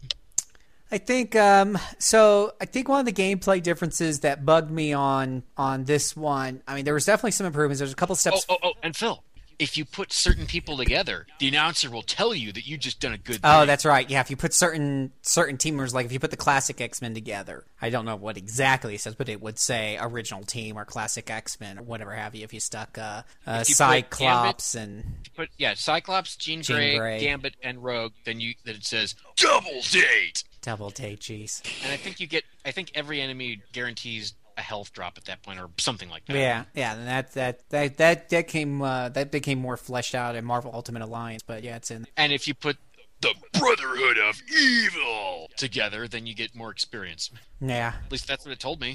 And so um So okay, so my my my my, my issue with the game with uh, some of the R P mechanics on this one is in the first one you would be swat. I mean, what you, you got this you got this pool of characters, right? It's a freaking twenty hour game or so. You're gonna wanna you know play with all of them, right? With the first yeah. one, when you would swap them uh, swap them out, let's say you had you know Wolverine sitting on the bench for a while, and everyone made up to level ten. When you brought Wolverine off the bench, he'd be like level eight or something like that. In the first one, he kind of kept up a bit, but in this one, it feels like he's in cold stasis or something, I swear. Because, yeah, you bring him off the bench, everyone else is level ten, he's level five, and, and, and it really matters in this game. I didn't notice it that much, actually. Oh, it was a yes. Now, okay. Did you swap out a lot? This part, Phil. Did you swap? Were you yeah, a swapper? I, I, swapped, I swapped a fair amount. Were you a swapper? Everybody stayed. Well, not... God. Let me think. By the end of the game, I think I had Rogue and Gambit at level forty, and my lowest level people were about level thirty. But, it, yeah, it does make a difference because... of the equipment you get. So much of it is tied to level. You can't equip it until you're the right level, and the game starts giving you stuff that you can only equip at, I don't know, level thirty-five when nobody's yet reached level thirty-five. So somebody you don't have in the active team, uh, forget it. It's going to be a while. Yeah. So, so for that, on that basis, yes, I will completely agree with you. Um, but if you level up the Juggernaut, why would you need anyone else?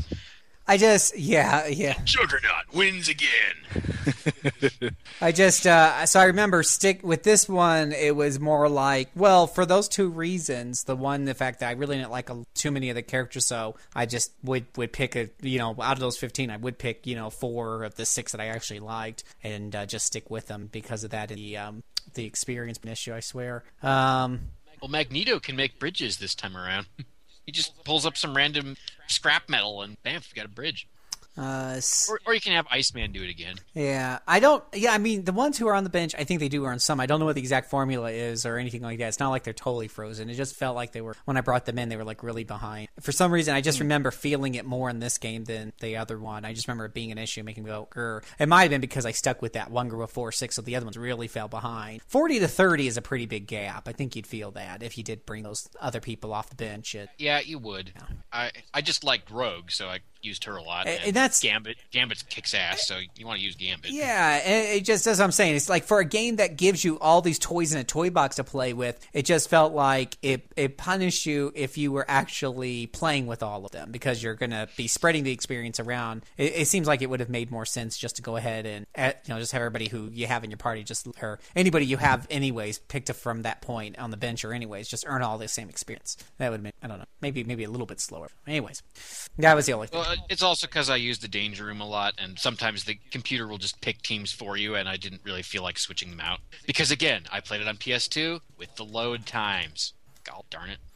Yeah, you just had to be very patient because, yeah, it, it's... Yeah. Uh, here, I, I want to praise something about this game. The fights with the Four Horsemen and Apocalypse... they're pretty involved. You, you actually go through multiple stages, and you don't just get to beat the crap out of them. You have to think about what you're doing a little bit. With the, with Abyss, when you fight him, yeah, you wail on him for a while, but then he runs away, and, and he gets onto a blimp, and you get onto another blimp, and he throws bombs that you have to throw back at him, and then he sucks you into himself, and you, I guess, have to blow up bombs within him that somehow explode Abyss without you getting caught in it. Don't ask me to explain that. And then when you fight uh, Holocaust... he's doing it with these three ex-pupils of Emma Frost, and they're just being annoying jerks. And first you have to beat the crap out of them, even though they're they're casting extra images of themselves all over, some of which you can't hurt at all. And then Holocaust pops up, and you have to take them out one at a time, or else they'll make him invulnerable. And with Apocalypse, well... you first have to uh, wail on him a little bit, and then he'll activate the device, and then you have to... use the device yourself to gain the power to smash your way through to its generators and take out both of them, and only then can you beat up Apocalypse himself. And then he'll revive the Four Horsemen to help him out. Because he's Apocalypse, he's a jerk. Nobody named Apocalypse is a nice guy. So, I, yeah, I just wanted to praise the boss fights, even the ones like Omega Red or Lady Deathstrike or... what else is there? There are a bunch of them, but most of the ones that don't take place at the end of the acts are just, here, I'm going to show up, speak some lines, and then you're going to kick the crap out of me. Yeah, yeah, it was, it is uh, definitely a little bit tighter gameplay and definitely some improvements. It's definitely worth playing. Oh, most yeah. surely. Yeah. Um, uh, I mean, you get to play as the Juggernaut. Yeah, hello. mm-hmm. mm. Oh, yeah, I'm unstoppable. And Patrick Stewart's back as Professor Xavier. The way nature intended. Hey, the man just fits the role to a T. Yeah, I remember when that movie originally came out. It was just like, um, yeah, it, it seems like he was kind of born to play this role. Uh, he was just so perfect. I don't know why Tony Jay couldn't be brought back to voice Magneto, because the guy they got, he just sound he doesn't sound like Magneto to me. He sounds like some kind of generic uh, bad guy who is not the leader of anything. You know, a henchman, not not a leader of any bad guy team. Hmm. Okay. Well, definitely. And yeah, uh, it's it's certainly I I finished pretty much all the Danger Room missions. I went around and made sure I got lots of the... Yes, to get Iron Man, you have to find four uh, distress signals in each act, and only then can you rescue him from where Apocalypse lured him to another dimension with a beautiful woman. Sounds about right. Yeah, yeah, that'll work. It's Tony Stark. Yeah, why not? Superman has kryptonite, Tony Stark. Uh, you know, a, a bottle of uh, Jack Daniels would have also worked. Just, just saying. I think Apocalypse had just created a beautiful woman from his infinite factory or something. So whatever. And if you have found all of the distress beacons, then you have gotten all of the pieces of Iron Man's suit in the earlier acts, and now you can give them to him, and he will fight with you. And Yay. You know what? He's actually pretty good. Well, if he's anything like he was, because I uh, obviously did not take the time to unlock him. If he's anything like he was in uh, Ultimate Alliance, uh, could definitely see him being quite useful. Well, he's got a variety of abilities, and I'm sure if I felt like replaying the game, then I could have pushed his power into the stratosphere. Apparently, he is so powerful that with those robots you fight uh, in one of the acts that do a little bit of damage back to you after hitting them, he can hit them so hard that he will kill himself with the backflash. Oh, God. that's, that's pretty good. Yeah, that's uh, pretty strong. Um, and the music in this one... I, I noticed it a lot more. It's a lot more standard video game music-y instead of background film score-ish. At least that was my impression. It's pretty nice, though I didn't remember much of it. Yeah, it does the job. And in the first one, the only music I remembered is that the, the electric guitar really gets cranking when there are enemies in the area, and then it just fades back to mood music when everybody's gone. Yeah, I always wish they could fit the uh, theme song to that old X-Men cartoon into one of these games somehow, but... Alas. Yep. Oh, but I don't think Fox had any role in this, and no. The copyright lawyers would have had a field day. Sad. Apparently Colossus is kind of buggy, I have heard that, but I didn't use him much because he seems kind of gimped from the first game. Yeah. Uh, I still remember the arcade game where you press his mutant power and he just goes roar and like you know like you know like like somehow him turning into the steel somehow unleashes this ball of energy around him that wipes out the enemies, which is totally nothing like the comics. But but hey, we need a power that's flashy, so that's what we're gonna do. That, that's the one you get replenished every time you throw in another quarter. That's yeah. That that will hurt everything. That's even the bosses. That's the uh, that's the one where that's the just like Wolverine gets that ability to shoot a sonic sonic boom, boom out of his claws. Yeah, that's the game where it hurts to use your mutant powers. That's that's the funny thing. It's like oh, if you're out of those little energy balls, the next time you press your mutant power, you lose like a third of your life. It's like, I don't remember even being able to use them after you're in. Yeah, balls. you could you could chunk you could eat up chunks of your life, but if you were already low on life, it wouldn't let you use it. So if you had full life or over half, you could use it and it would chunk up a you know eat up a chunk of your power. The balls allowed you to use use the power without chewing up your life, but you only got like one of those every board or pumping in quarter. Well, of course. So otherwise, how are you going to? Yeah. How are you going to support Konami's bottom line? Yeah. So yeah. So, anyways, X-Men Legends two: Rise of the Apocalypse. So many different ways to play that one. Um, definitely worth picking up. Yeah. Were the was Tony Stark also on the GameCube and Xbox? Did those get any unique characters? Uh, I think it was just the yeah, just P C, just the ones. P S P yeah. that had different characters, and the main console ones were all the same. What about the N-Gage? Well, nobody cares. Yeah, about nobody the cares N-Gage. about the N-Gage. uh, remember, you got to play Beast. Remember Beast. Wait, I I see on GameFAQs that there is a mobile version of this. I cannot see how that oh, could work well. Oh dear. This is not a game I would want to do with touchscreen. Uh, Alrighty, we need to move on. Probably. Yeah, yeah. We've had too much fun. And now it's time to move on. Are we going to go back to the back to the distant past or to the recent past? One of which you like to remember, and one of which you would prefer be purged from your mind forever. You know, I'll talk about the past during the final lap, since technically they're they're not what we consider R P Gs. Um, oh, we'll, okay. We'll we'll stay with the main R P Gs here oh, in, the, in the in the uh, main segment. So yes, we're we're ready. We're strapped in. We were taking a deep breath. Have you played this one, by the way, Apps? No. Okay. Yeah. No, no, yeah. No, no, I, no, I don't no. know why not. But hey, we've got Adrian's review on the site. Yes, everybody go read it. Um. So yeah, we're gonna talk about your destiny. My des- my destiny, I should say, was to lose this Saturday. I will never get back again. X-Men Destiny, developed by Silicon Knights, published by Activision. Shame, shame. Anyways, uh, this was Silicon Knights. Yeah. Sil- Sil- isn't that the company that made Two Human? Beats me. Yes. Yes, it is. Another I, a game that I seem to recall also not living up to its potential, but I don't think in quite the drastic fashion this one did. No, I guess the developer actually was more focused on a different project while they made this game. And it showed, apparently. Yeah, so X-Men uh, Destiny, this one came out on the PlayStation three, the Xbox three sixty, the Wii, and the Nintendo D S. Um, yeah. Uh, this was released in North America on September twenty-seventh, twenty eleven. And uh, this is a beat-em-up action R P G. Now, it's called a beat-em-up action R P G because after you get done playing it, you want to beat yourself. I mean, uh, this is a um, single-player game. So, uh, in X-Men Destiny... Ah, yes. It's the multiplayer Player was a completely superfluous aspect of X-Men Legends. yeah.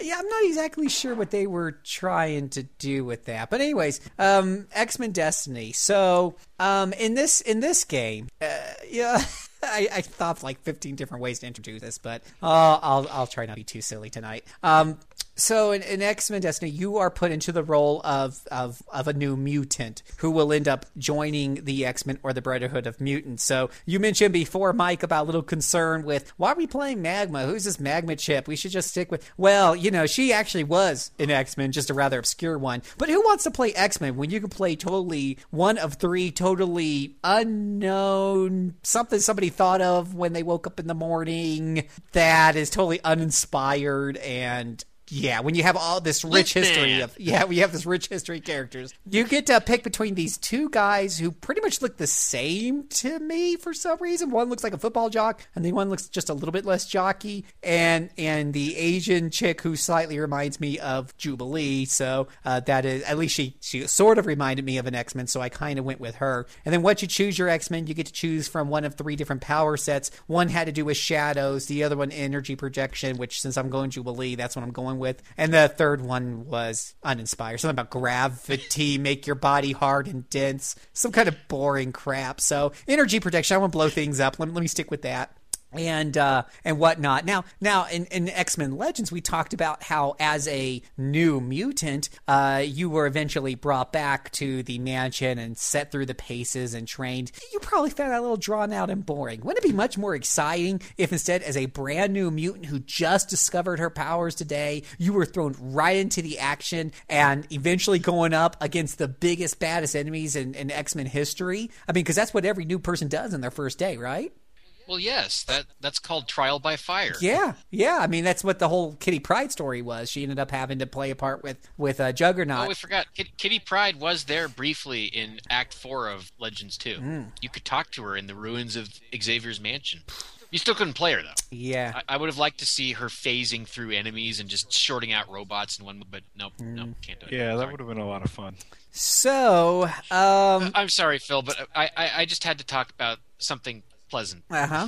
Well, well, there's some pleasantness here somewhere. Anyway, um, the the the story is uh, is set as okay. So get this. There's the story starts off with there is a Cyclops on stage with this government guy whose name Reyes. I, I actually remember the name. Oh my god, uh, Louis Reyes, who is representing some arm of the government that runs and a, a, a military force that is generally known for rounding up mutants and stuff. But but him and Cyclops have. have come to an agreement, and this is a mon- monumentous occasion. There's going to be speeches. So people are gathering out front. Now, what's really funny is when you first boot up the game, it sets this stage and provides some of the backdrop of how, you know, mutants have been persecuted and stuff like that. And the X-Men have been through some rather traumatic things and the such. And, and they're no longer got the X-Mansion. So I guess that's why you don't get the beginning training deals uh, and whatever have you. But, but, it, it, and so now, but now it looks like there's going to be some peace and there, there's going to be some hope. And now Cyclops is going to be shaking this guy's hand. So it's really funny is when you're picking those three characters at the beginning, the jock, it says clearly under his bios that whatever the hell his name is, Bob, let's just call him because I don't really care. Uh, Bob uh, knows nothing. You know, he wants to be the he wants to be an N F L football player, whatever the deal is. He knows or cares nothing about mutant things. And I believe the stage is set to where none of these guys actually know they have powers yet. So why in the hell is he at a mutant reception?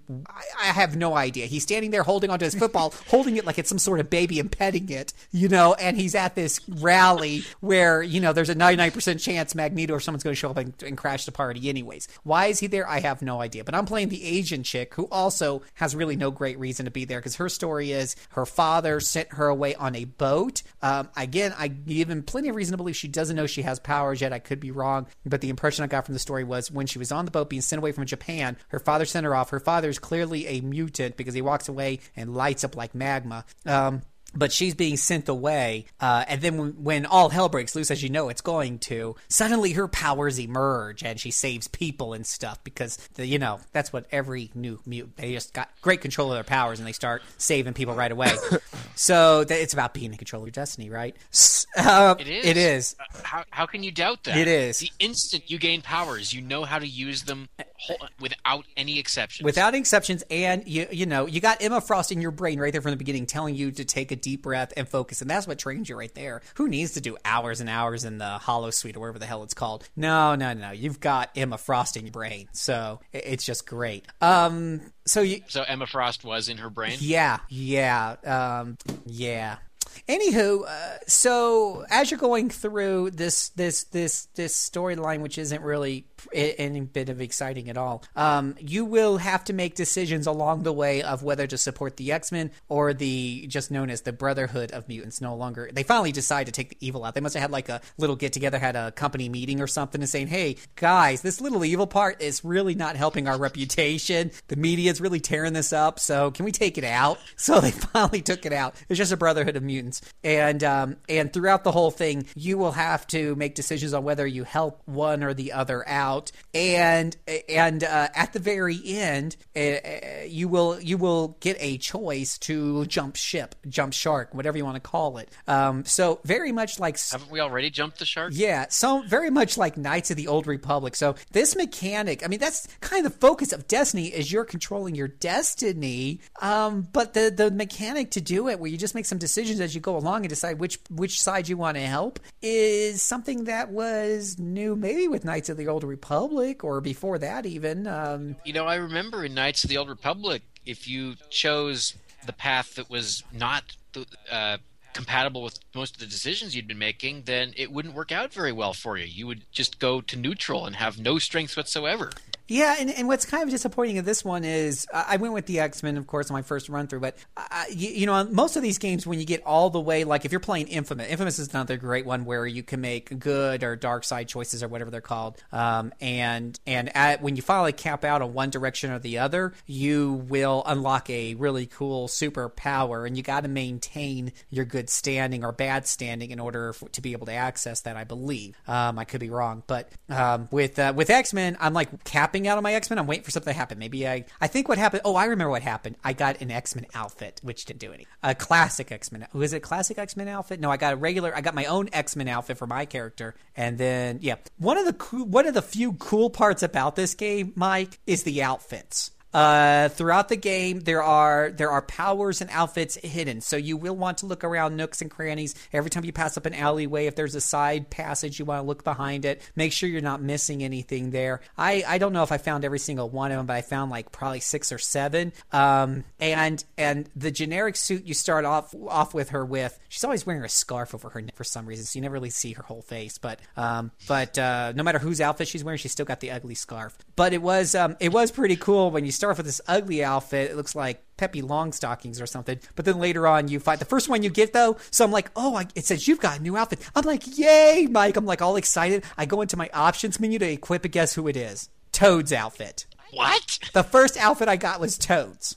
I'm like, really? Um, all the characters you can come again. Here we are with the Toad. You can't give me what, somebody. What is Toad's outfit? It's it's like the if you it's like the uh, it's like the green and orange homage from the old. We're talking like the older comics, not the new one nowadays. He just basically wears jeans and a t, and that's what he was wearing in the game. But his suit was inspired by his older suits that he used to wear in the I want to say late eighties, early nineties or so. Um, it actually okay. it actually on her looked all right. Um, actually, it ended up being. Ironically enough, as far as the looks of it goes, ended up being one of my favorite ones. Functionally, it did crap because the suits do give you powers. Later on, you get Wolverine's outfit, and you want that outfit because you know what that's going to come with. Healing, Healing factor. And, and that actually does help for some of the longer boss battles. You can get you can equip Wolverine's defensive power, which gives you some healing, but equipping it with the suit gives you more decent healing that actually matters. The regular healing. So what did Toad's outfit give you? You know, I uh, I think it's supposed to add acid to an attack or something like that. But again, like with most of these action games, when you tell me you add like five percent damage or ten percent damage, I just kind of scoff because things die so fast anyways. Except for maybe the big bosses, five or ten percent or acid damage or whatever the hell it was, just don't really matter. So, but the healing factor. I guess it'd be okay to equip something. No. Yeah, because see, I would say in boss battles, that extra damage probably adds up and matters when you're fighting for ten minutes. But then again, that's when you really want Wolverine's shirt anyways, or outfit anyways, because that healing is so bloody helpful in the longer uh, fights, especially towards the end. Um So the outfits was pretty cool. The character model for the character I was playing was actually, you know, pretty decent. And I had got Gambit. Every time I got a new outfit, I wanted to see what it looked like. So I had Gambit's outfit and uh, Colossus and and the such. So it was kind of cool throwing those on. And at the end, what was really cool is, um, so as you're going through the game, you will have options to kind of go a tiny bit off the beat. It's a very linear game, very linear. Um, uh, but you do have the opportunity to, to pick up some challenge optional missions along the way. And you'll oftentimes find yourself wondering, should I go left? Or like you'll see an X, which means take me to the next point in the story, but you're not sure if you shouldn't search around first to see if you can find another X somewhere else that might lead you to a challenge mission. And the challenge missions would start off like defeat twenty enemies in two minutes. And then the next one would be like defeat thirty-five enemies in two minutes. And this would climb up and up and up. When the game is completely over, don't shut it off. I mean, if you survive this long, you need to wait on a few more minutes. Um, because at the end there, is, when the credits are rolling, it le- it gives you a challenge mission of defeating like two hundred or two hundred fifty enemies before the credits are done, and there's no timer on the screen, so you're just like going crazy just trying to kill everything. um So the the good stuff aside from the outfits is as you're leveling uh, leveling up in your uh, in certain parts of the story, you will have to pick between one of two different powers. So it's usually a good idea. You should be it automatically saves at certain points. So whenever you get a new power, test it out really quickly before it saves again and see if it's something you like, and then reload if you don't like it and, and pick the other one. Um, Because these will be important for for your play style. Some of them felt a little unbalanced or overpowered. The very first X power I got, which is the one that actually uses up mute. You'll have this mutant power bar on the screen, boys and girls. For the first two hours, you don't even touch the blink. You're like, why is that there? Am I doing something wrong? Is there a control I'm missing out on? Uh, no, you can throw around normal attacks, and she, you know, with energy protection, your attacks look, well, they actually look very much like Jubilees. Instead of firing a straight ray or something, it's more like these balls of energy that go around in circles and arcs and stuff, which reminds me of Jubilee's fireworks plasma burst. Um, and then her, and then the, the sharp attack were like two ion deals that would attack the enemy from either side. But as you level up, you'll unlock powerful uh, attacks that take off your energy bar. The first one I got was this was this shield that would paralyze the enemies, drain them of their life, and if you kill the enemies while they're in the shield, they would blow up health bubbles. So it was a great way to replenish your health and take out enemies at the same time for only one for one um, energy blip um, and the such. So you get two other powers. The next one takes two, and the next, the last one, the ultimate attack takes four. Uh, so being able to pick those powers, and you earn experience point uh, baubles that you will be able to use to power up those powers, power up your um, suit and stuff. That's pretty cool. So you pick up as you're going along. You'll also find hidden, hidden little. Um, I, I don't know what the word is for them exactly, but I'll call them buffs. There's offensive buffs, defensive buffs, and utility buffs, and you can equip. And they're they're after other X-Men. So you'll find Wolverine's defensive ability ability, which gives you a small regeneration factor. You'll find Colossus's uh, defensive ability, which gives you um, more resistance to attacks. Uh, you'll find Quicksilver's utility ability, which allows you to run around really fast when you're holding down the power and the X button. So this having... How is how does the game justify this? That they're like the abilities of these characters, or that Wolverine, Quicksilver, and Colossus just left their powers out on the road for you to find somehow? Well, part of the story of the game is is the bad guys are trying to, the human, uh, the U-men, instead of X-Men, the letter U for umbrella. So the human department tries to suck out X-Men powers and injects it into you through through through needles or whatever have you. So they're basically making their own mutants, which is a little weird, but whatever, because they hate mutants, but they're making mutants to fight mutants because they hate mutants. I- I'm not really really sure. Anyways, so I'm guessing that these powers... What happened to Sentinels? oh, oh, don't worry. I'm about to talk about the Sentinel. The one. Oh, okay. Oh, yeah, he's coming. Um... Uh, but uh, so so in the in the game itself, you will occasionally see a bad guy inject himself. In fact, one of the bosses you fight, he he just like he has three stages of fighting. I thought the game was going to be over with this guy, um, and every stage he's injecting himself with another vial of, of mutant power. So I'm guessing when you're picking up these other guys' powers, they kind of look like needles floating in the air. I'm thinking maybe these are leftovers because the human got a little sloppy. Not really sure, um, but but but it is kind of cool that you get to pick out on the fly. Do you want to be, you know, Wolverine's regeneration factor? Do you want Quicksilver speed? And you can power these up. Um, they're not super game breaking or anything like that, but um, uh, but it is fun to, to tweak around and figure Aww. out what works for you. I like game breaking. Yeah, yeah. Well, they're actually a little underwhelming in my opinion, but it was kind of cool to be able to tweak them out and, and fart around and be able to, once you get like Quicksilver speed, that makes running around the bigger bigger boards a lot easier. Um, so that's kind of cool. That's good. I mentioned the the powers. I another thing that's good is Um, her final power for energy projection, boys and girls, you gotta get this. You become a freaking sun. Literally, like you become a ball of plasma floating in the air that has such a strong gravitational pull that all the enemies start rotating around you as they're taking damage from the intense heat you're radiating. And you do that for like thirty, fifteen, thirty seconds, something like that. And you just watch them all die. And that's how I cleared out two hundred enemies during the credits without breaking a sweat. In fact, if there was a counter on there, I swear I killed like five hundred. Because, I mean, it was just fun running around, just being a sun, a big old ball of fire. And that takes four mutant power bars, but you build it up pretty quick by doing regular attacks. So feel free to go all Nova on their ass and just have fun. Um, so that's the that's pretty much the good. Let's talk about the bad, because, oh my God, it's so bad. They had some good ideas. You can see it. You could see the promise in this game. There's some, yeah, when I, I remember when this game was, when they were first talking about this game and they were really selling it, you, you were kind of really getting into it. You could see that there was a lot of good promise here, but the execution is just so flawed. You'll see it, aside from the crappy story, you know, beginning of why you're a new mutant and you're joining the X-Men and how forced that all feels, how suddenly you go from being this person who didn't care about mutants at all, but But hey, I'm attending this big get together to, you know, an hour later, you are a full blown Brotherhood mutant or X-Men, and you're basically doing everything Jean Grey or Magneto, whoever tells you to do, and and you're saving people and putting your life on the line rather than just going, holy cow, I I, I just got this power, I don't know how to control it. I'm getting out of here. I'm just go- I I only care about myself. That's what you should be doing. But instead, you're like, yeah, Cyclops, I'll go and help uh, Nightcrawler immediately and kill two hundred bad guys. Uh, Uh, okay, but aside from that, there is the crap, aside from the crappy story, crappy graphics. I mean, I've I've heard in certain game reviews on games that I never buy because, you know, I don't buy, tend to buy things that are under seventy percent, but you often hear people say, great promise, flawed execution. Oh my God, that is like the, the central theme of this game. From the very beginning, you're going to notice slowdowns like you wouldn't believe. I mean, at some points, the game's running at like three frames a second. You're going to see very muddy textures. You're going to see, this might as well be called the Clone Wars because you see the same effing enemies over and over. All you do is beat up the same crappy enemies over and over again. And these enemies, uh, they introduce them at the beginning, the purifiers. So this is a group of people who are just out to purify mutants everywhere. Now we know mutants have incredible powers like Magneto, who can just take all metal and throw it back at you, and, and things like that. And Cyclops got blasters for eyes and stuff like that. So if I'm going to create an anti-mutant group, uh, let me see here. I could I could go all high tech and find plasma rifles and, and anti-mutant things that, you know, can shut down their powers and stuff. Or I could even go for automatic weapons that, you know, outside of Magneto and a few others, uh, Colossus and stuff, then bullets will stop a lot of mutants. You know, they're not all all powerful. No, no, maybe I should pick electric sticks that I have to get up really close and hit them really hard in order to do a little bit of damage. Wait, so you're saying that tasers are the tasers answer. are the answers? Your first four freaking hours of this game, all you're doing is fighting people with tasers.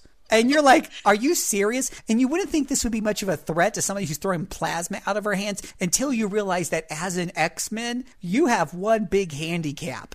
Awful controls. You can't kill them? No, awful stiff oh. controls. This is an action R P G, uh, more of an action beat-em-up game with some R P G mechanics. So, of course, you know, you need the game usually to respond fully. You kind of expect to jump when you hit the jump button. Here, it's very, very stiff. It feels, you know, feels almost like an Atari game or something like that. The fact that, you know, once you start an animation, you can't quickly get out of it. So, it takes a while to get used to. It's nothing that... Yeah, that's an insult to Atari games. Yeah. Those animations took place very quickly.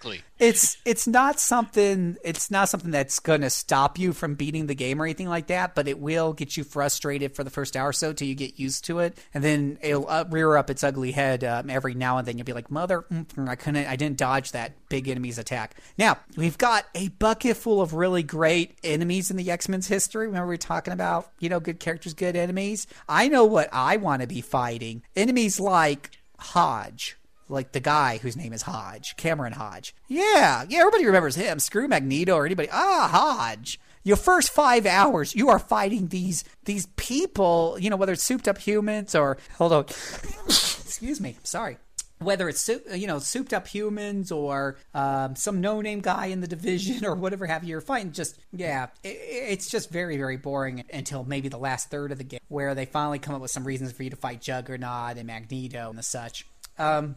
When they do bring out some of those big guys, the mechanics behind those big guys feel really, really sucky. In fighting Magneto, for example, um, you're basically looking down this long out, uh, corridor. Now, you're outside and you can't fly, but there's piles of trash on to your left and to your right. So essentially, you might as well be looking down a large hallway of Magneto floating in the air. Um, he's got Cyclops wrapped in metal near his uh, near his uh, feet while he's flying up in the air. Now, as you're, now he was able to wrap up Cyclops like that and shut Cyclops down. But of course, you know, you're the new mutant here, so you're just totally going to take on Magneto by yourself. So what happens is you... I don't know if shutting down Cyclops is that much of an accomplishment when Storm was able to do it without any powers. So, so yeah, so here, yeah, well, you know what? I mean, my powers aren't much better than his because I just shoot plasma. And he's got a beam that can go for miles, and I've got plasma bolts so ten feet. But... But yeah, he does have experience on his And side. He has experience. So, he, I mean, Cyclops should put up a much better fight thing. But anyways, I'm going to be the one to save Cyclops. So,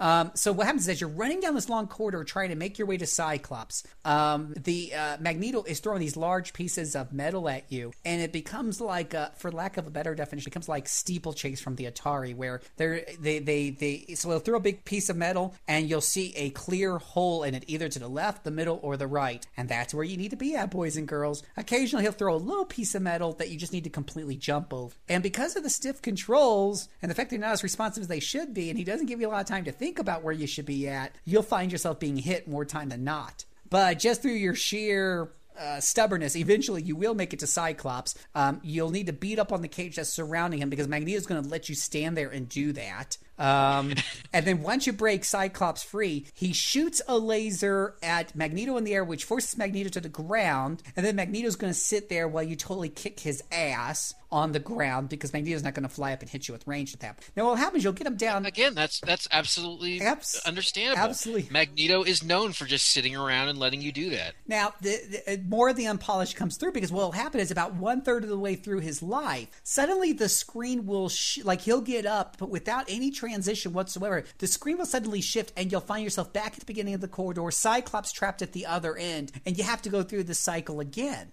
And you're like, this doesn't make any sense. I had freed Cyclops. Cyclops shot him down. He's beating him up. But now suddenly Cyclops is trapped again. And I've got to go running through more pieces of metal and stuff and go through and rinse and repeat. You end up doing this three times to beat Magneto. It just, it feels unpolished. It feels clunky. It feels stupid. Um, yeah. At, towards the end, speaking of the Sentinel, I think that was probably one thing that at least felt a little iconic. You know, that the problem is when you're setting up these big battles, you need the battles to make you feel like you're really fighting against these enemies from the comic books. You didn't get that sense of scope with your fight with Magneto or, or any of the other guys for that matter. But the Sentinel guy, he is freaking huge. He's as big as a building. He lands on top of a building. So he's at the top of the building somehow. Now, for some reason, again, this stuff is just not explained. It's not polished. When you're going towards the building that eventually is going to have the Sentinel, your character is teleporting from place to place, and it's not Nightcrawler doing it. It's really kind of weird. But then you get teleported to, let's say, the fiftieth floor of this building, but the Cyclops is on the roof, which is the seventieth floor. So you've got to jump up the side of the buildings to get up to the uh, to the Sentinel, who's at the top.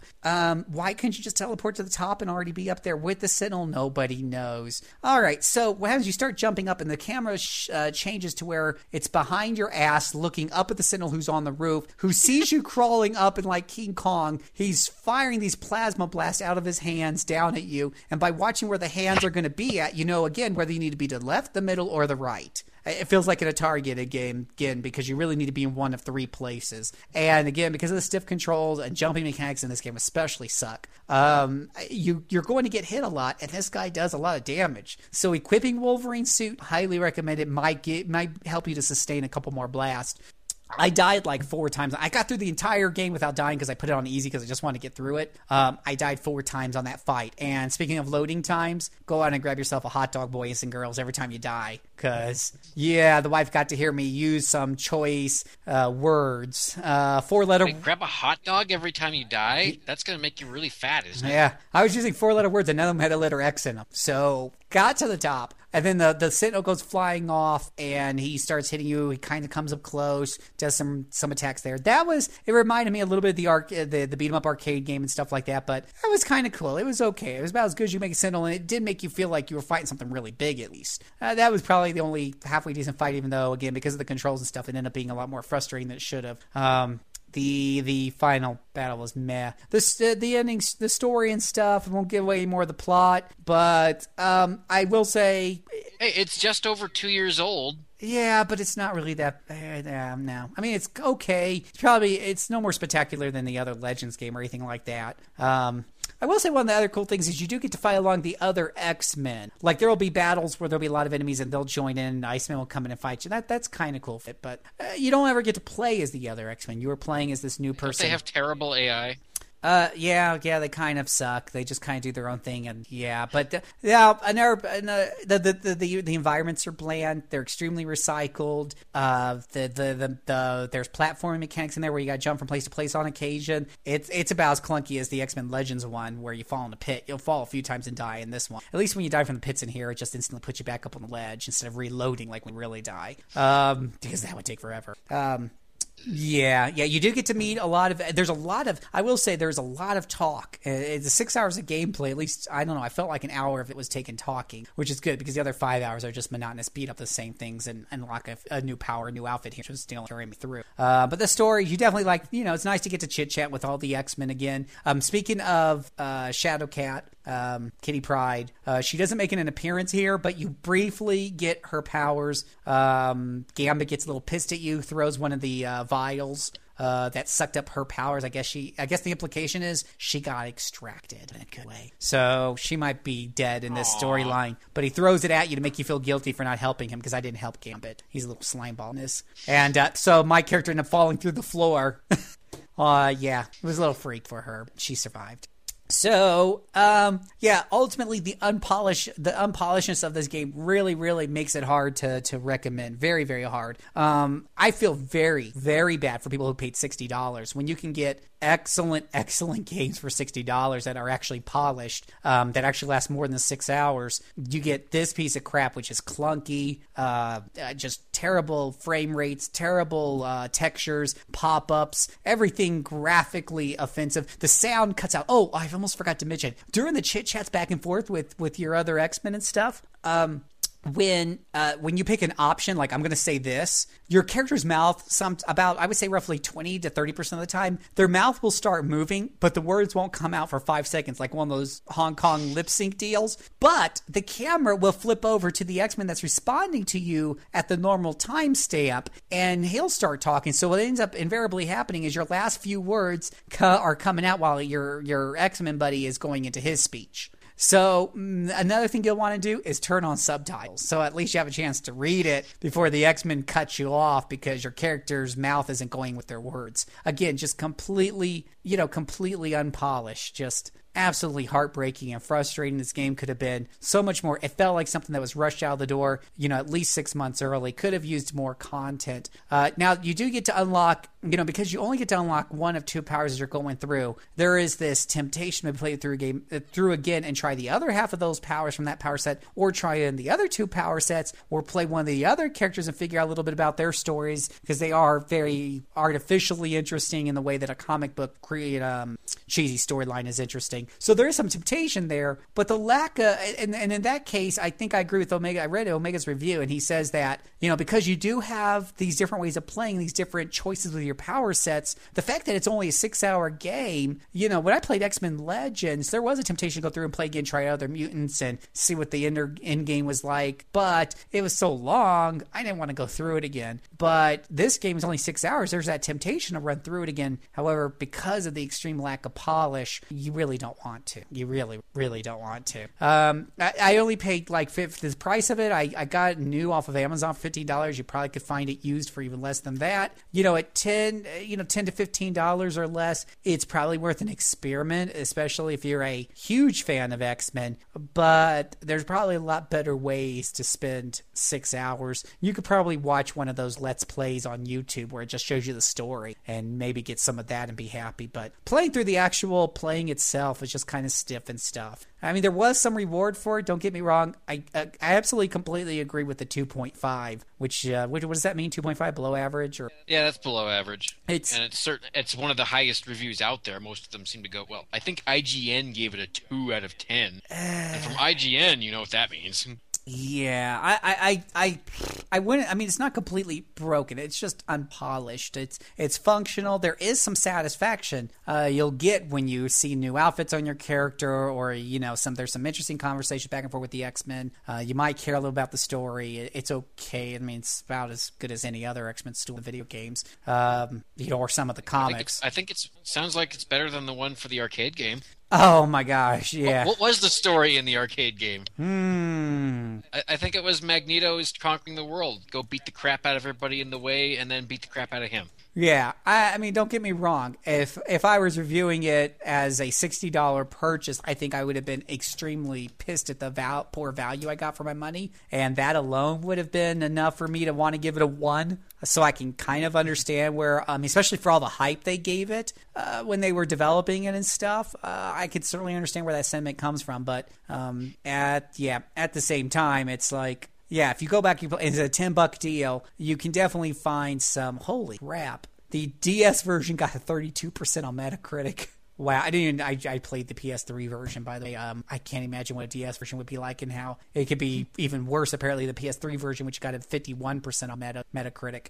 Um, it, yeah, it, it was okay. And it kind of, it's also, it's one of the few ways to play... Um, to get some of the newer X, you know, to play with in some of the newer, say with Cyclops now being with Emma and uh, and the new the the you know they're out of the mansion and it's a new setting if you haven't read the comics in in a while. So yeah, for that for that alone, it's probably worth the five or ten dollars if you really got the time to kill. Yeah, unfortunately, a big disappointment area. So just kind of keep that in. Play it on easy because really, usually you play harder. You play games on harder if their gameplay's good and you want the satisfaction of feeling. Oh, I beat it. I did. It and you felt that satisfaction of overcoming something. Here you will just feel the frustration of the unpolished uh, gameplay even more so if you play it on a hard difficulty level. Put it on easy. You're still going to probably die a couple of times, mostly because of the really stiff controls, not because you suck. And um And but at least you'll get through some of the storyline and stuff. So and you'll enjoy being a big gigantic sun at the if you go the energy projection route. There's that. That is satisfying, I have to admit. So all right, um, that is X-Men Destiny. Get it wherever bad games are sold. as opposed to fine games. You know, just all right. Well, we're going to take a break.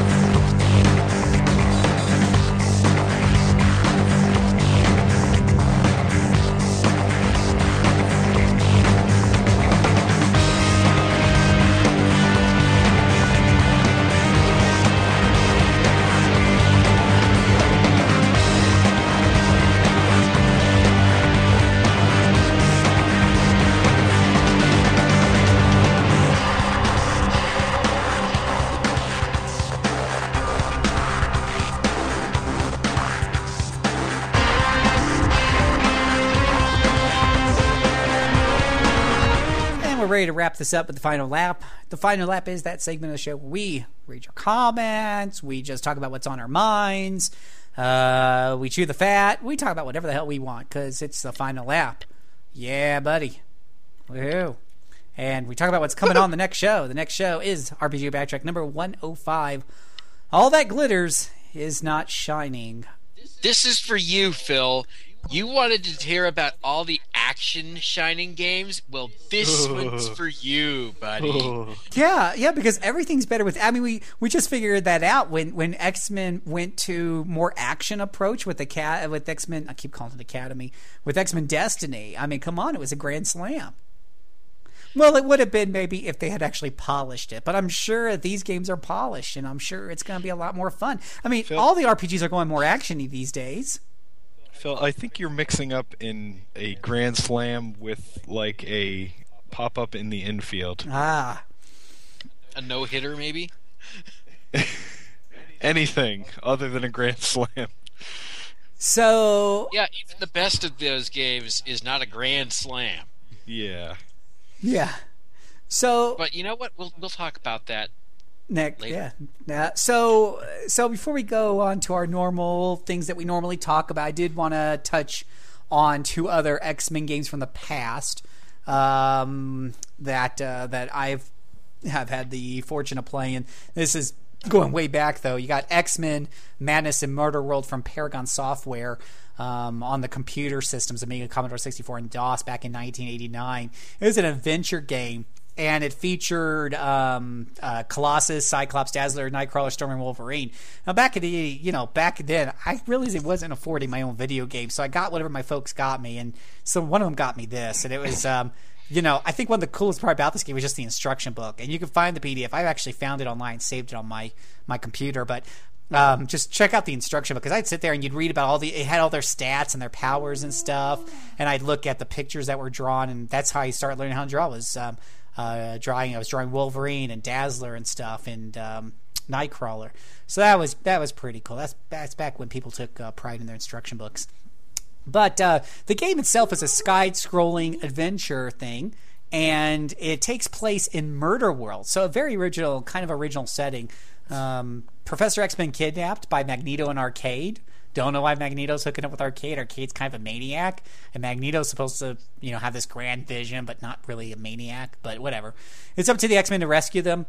Um, when you're you're going from side to side at a whopping like three frames a second, because that's how P C games worked back then when they had that much color. And um, and you're going into Murder World, which is the dangerous and deadly amusement park of terror that Arcade has created.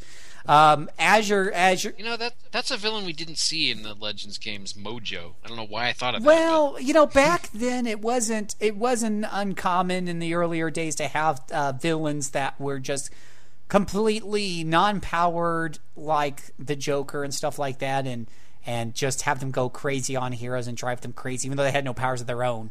Uh, yeah, that's kind of Arcade was the Joker. Well, Doctor Doom doesn't have any powers, and he has no trouble. Well, I mean, aside, I mean, well, he does have powers. He has it from his suit. He, he's like Iron Man. Iron Man. No one would argue Iron Man doesn't have powers. It's from his suit. That's, yeah. But I mean, I mean, arcade. It was like, oh, I've got an amusement park. Really? That's your that's your that's your shtick? You got an amusement park? So So he's a ringmaster. He, okay. He's a ringmaster. He wears this big yellow bow, like the you know, Bobo's that, you know, has red dots on it, big grin, red hair, creepy smile. Yeah, you gotta you gotta check out the artwork. Just Google uh, X-Men Madness and Murder World uh, on Wikipedia, and I'll put it in the chat for us. But yeah, really, just really kind of creepy little guy. Anyway, so you're going into the park, and it's kind of an arcade platformer. You'll have puzzles that only Nightcrawler, like let's say you, there's a box with a key in it, but the it's like a cage, I should say, with a key in it.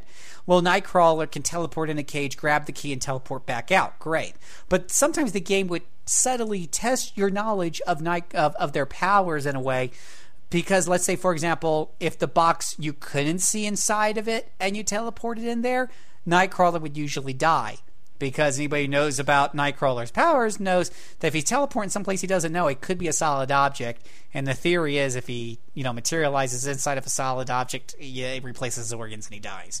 So it, it, yeah yeah arcade looks kind of like the Riddler there. Yeah. Um, a little more demented, maybe. So you go from side to side, and every time you hit the edge of the screen, or you go up and down a ladder, you go onto a new screen. It, it doesn't smooth. It doesn't go smoothly like you know Super Mario Brothers. Um, it's just one screen at a time. According to the box, it had over five hundred action combat screens, and and of course there's the puzzle solving of finding this key for this door and such. And this is back when we did have Wikipedia, so I never did actually beat the game. It was pretty hard. Um, what was really funny was sometimes uh, there would be these sentinels. They they weren't too tall. They were maybe six, seven, eight feet tall. But what was really funny is their lasers were really painful. And in this game, you didn't find a lot of power-ups very often.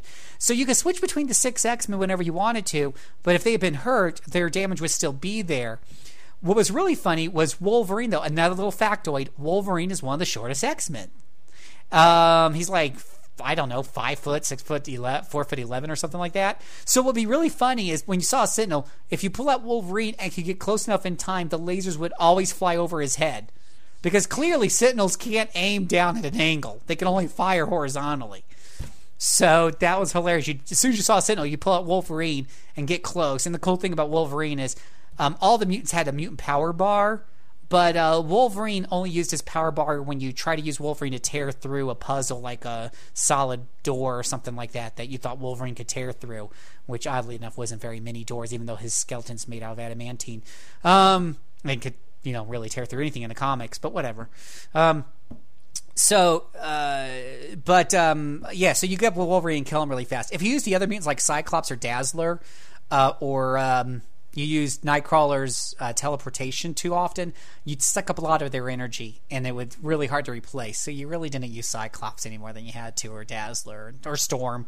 Little lightning bolts sucked up power, too. Colossus was a good heavy hitter. It did a lot of physical damage, but the problem was he was so tall that all the, the Sentinel's blast would hit him. He'd hit them, they'd hit him, he'd lose half his life, the Sentinel would die, but now you got a half-life's Colossus. So, yeah, aw. You know, the funny thing was is there was another game with arcade called Spider-Man and the X-Men in Arcade's Revenge. Came out later on the Super Nintendo, so Arcade did, I don't know what made them so cool that they wanted to bring them back again, but there you go. Um, that, that was, uh, I didn't play that one. Then the other game to talk about briefly real fast was X-Men two Fall of the Mutants. Now, this was more of a role-playing game. This was also produced by Paragon Software, uh, released on DOS uh, back in nineteen ninety. And um, and on that one, it felt more like a dungeon crawling, because you actually saw a map of the mall or whatever you were in. Um, basically, the X-Men, uh, their uh, Storm, who I believe at this point has no powers, and Forge um, have been kidnapped. Uh, but uh, so in trying to find them, the X-Men run into Freedom Force, which was another kind of Brotherhood of Evil Mutants, and actually featured Mystique as well as Pyro and the Blob, which you see pretty often in other X-Men games, but also featured Spiral and uh, I think his name was Commando, um, some ones that you really haven't seen uh, too often at all. You start off with actually from about twelve or fifteen different X-Men, and you get to pick a team of five. So uh, you get to pick like you, so you have a full team like you did in the first game, but this one you get to actually pick between like Archangel, Beast, Colossus, Cyclops, Dazzler, Havoc, Iceman, Marvel Gold, Nightcrawler, Longshot, There's one that you don't hear of too often. Um, he has the power of luck. Haha. And he throws little blades. Uh, Phoenix, Psylocke, Shadowcat, Rogue, and Wolverine.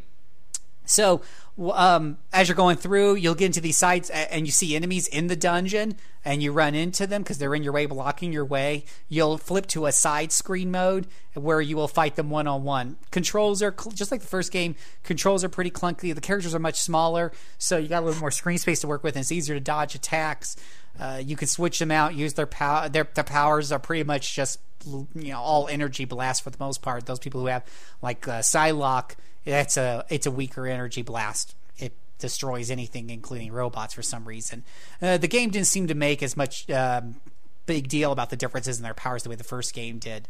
Uh, Shadowcat, unfortunately, doesn't phase through the monsters and short circuit, or sh- through the robots, I should say, and short circuit them like she should. She has to get up close and punch them. And the fact that she phases just somehow translates into a higher defense value for her. Uh, Wait, uh, Kitty Pryde punches robots. Yeah, yeah, with her uh, fist. Over and over and over and over and over again until they uh, die because she has because she has low offense. Yeah, yeah. Well, no wonder K- Kitty Pryde, aside from her phasing, is not an offensive spectacle. No, no, no. I mean, she's in good shape, but you wouldn't expect most women to go up and punch robots and take them out. Well, I mean, they could have gone with the you know later on. I believe she started using swords. Like I don't know if she learned it from from. Um, Nightcrawler or whatever have you. So it would have been cooler if she at least phased out, threw the sword into your stomach, then phased back in, and then pulled it out. And that's what she did over and over again. At least you could see that doing some damage. But with her fist? Yeah, that doesn't... Nah. Yeah, not unless she lost a limb so that now she's got an artificial fist and leaves that in. That would do damage, sure, but uh, no... No, I'm I, I'm sorry. This this does not sound like a, a good use of Kitty Pryde. No. Joss Whedon is very sad. One of the interesting things was this was my first experience with what, what we would consider to be sort of downloadable content. We didn't have downloadable aspect of it, but I was able to get extra content for the game. You could fill out a card that was inside the box with like fifteen dollars, stick it in the mail, and two to three months later, you got a disc that had extra characters and scenarios on it. So, yeah, you're just like waiting, waiting, waiting, and it finally would show up. But that's how things worked back then. But, uh, yeah, yeah, it was pretty, pretty cool. Um, so, cute little game. I That reminds me of Ultima eight, how you had to wait for the, the physical disc with the patch to come out. Yeah. So, uh, this uh, this is officially a sequel to X-Men Madness and Murder World, made by the same company, et cetera, et cetera. Um, I wouldn't recommend actually spending too much time getting into these games or anything like that. The gameplay does not really hold up. Um, it's more for nostalgia. It's one of those things you kind of look at and go, ooh, that was cool back in the day, and lock in the vault. But it was, they were, de- I mean, back then, they were actually much more playable and enjoyable than, let's say, the first X-Men game for the N E S. Ugh. I played that too. I rented it from Blockbuster, whatever. It was a waste. I did of... not play that. Uh-huh. I am, I am just fine watching the angry video game nerd take on it, and I think he would, he scared me away. Yeah. Uh, uh Uh, the two X-Men games on Genesis, well, I, you know, I did beat the first one. I I have no idea how, because that's a really hard game. Mostly because if one of your X-Men dies, he's dead for good. Yeah. You can, you can um, for the most part, you can go, um, you can usually, uh, like I'm looking at right now, I haven't actually tried watching this myself, but I do see some videos of X-Men Madness and Murder World, so you can at least see some gameplay by going to youtube dot com, just typing in Madness and Murder World, and I'm seeing, I'm seeing a couple of videos that look like, I can just, I don't want to hit the play because it'll hit the recording, but I, I do right. see... Uh, I do see screenshots that are definitely from that game. It was kind of a text-based adventure mixed up with the action elements. I mean, it had a pretty good appeal. It just it just ran kind of slow, and it was cheap in places. It wasn't, you know, I mean, it was nineteen eighty-nine computer game. Um, it was actually pretty ambitious for, for that time, full color and everything. Um, so pretty pretty interesting if you go and you check those out. I'm going to see if they got a gameplay footage of Fall of the Mutants. Fall of the Mutants. Um, yeah, yeah, there's some gameplay footage of that one, too. I see a seven, uh, seven-minute clip on here. So you can go and check all those out and watch people play play those. And that would be about as far as I would get with that. Watch a couple of YouTube videos, get it out of your system, and be happy. So what do you want to talk about tonight, Mike? Well, lately I have been playing Hoshigami Remix, the D S port of one of the later PlayStation releases. And as tactical games go, it tries some things that are different. It does not do a very good job of making them work. I'm glad that I'm playing it on the easy mode, because apparently the hard mode required you to go mindlessly grind for a while every time some of your people got killed in a fight. uh, the plot so far has seemed remarkably dry and uninteresting to me, even though it tries. The hero's hometown was destroyed at the beginning of the game. Gosh, I've never heard that one before. Uh, and I have also slowly been plugging away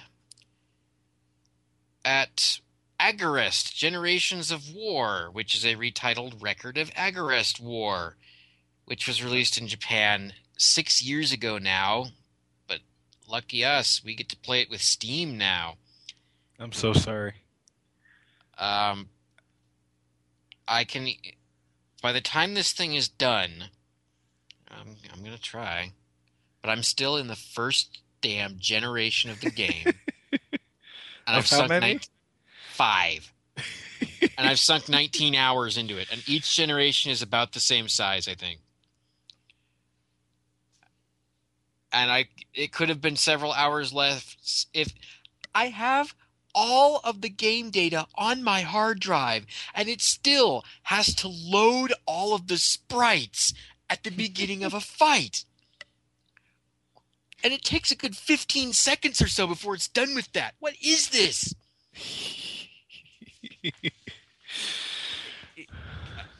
Of all the things I can say about Phantasy Star three, and I can say a lot of negative things about it, it went by quickly.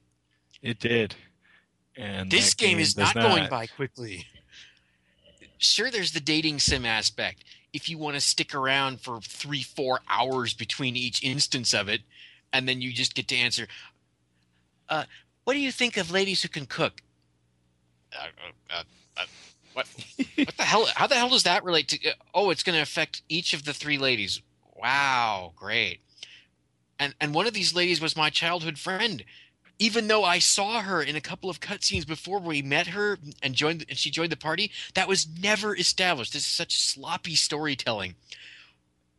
And even though they're talking in Japanese, some of these voice actors are just putting zero effort into it. that uh... so, um, uh, it's got a rockin' soundtrack.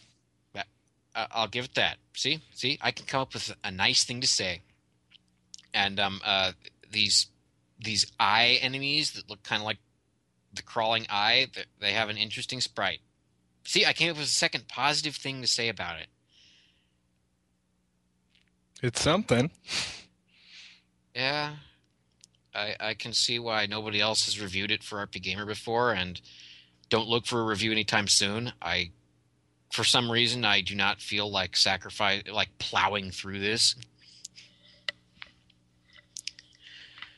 So there's that. And last night I had an interesting experience. I, I mean, I, saw, I see a lot of movies. That's nothing new. But I actually saw a premiere of a movie that was directed by someone locally. Hmm. She is the daughter of a local realtor who I have never met, but my mother has. Who cameos in the movie, by the way. So if you want to see Mark Mattioli... See, famous household name, Mark Mattioli. He is in the movie briefly, and I got to see a few sh- scenes that were shot here. Yeah, I was in that bookstore. Yeah, there's an art, there's an advertisement for Los Bagels on the street because you filmed it on second Street. I know that spot. And I only, I only wish that the movie, I had liked it a little more. I, it, it was interesting. I liked spots of it, but I think it could have used a little more editing because there are a few spots of musical montage that go on a little too long. Uh, but I wish it well, because it is, it is certainly unique, and a lot of people in the audience certainly seem to be very caught up in it. Title is The Wine of Summer. It has yet to see a wide release, and because it was a screening for adults only, well, mostly, you could buy wine. That was cool. You don't usually get to do that with your movies. Nice. Yeah. And let's see, in theaters now, go see Gravity, people. That's a really good movie. And I actually found the three D to be useful and not a blatant waste of money. Probably because it's in space and you can do some interesting things with three D in space. And 'tis the season to see horror movies. The original Haunting from nineteen sixty-three is one of the few movies that can still get a chill out of me. Uh, I saw Harem Scarum for the first time, which is an Elvis movie, and that's scary in a whole different kind of way. Well, the songs are kind of cool, but it's an Elvis movie set in Arabic countries. Mm. And Elvis saves the day. As well he should.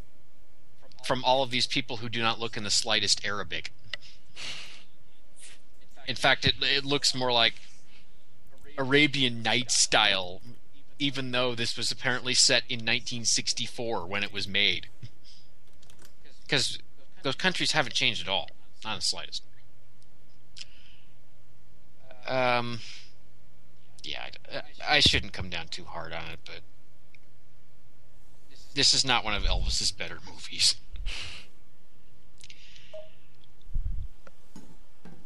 Mm. All right. How about you, Mister Apps? Oh, well, I had been playing lots of Disgaea D two, which I reviewed recently, um, which I had a lot of fun with, despite, despite a pretty generic and boring story.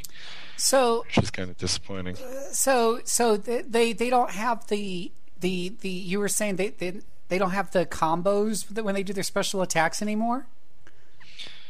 Um, you mean like in Disgaea three? Yeah, like like if I do a... Yeah, like in Disgaea three, I'm getting these... Or is it four? I don't remember because I'm playing them both at the same time, but I'm getting those... It's it's three. Mm, so they don't have that in four, yeah, D two? Yeah, where you can do... You, you kind of set up several...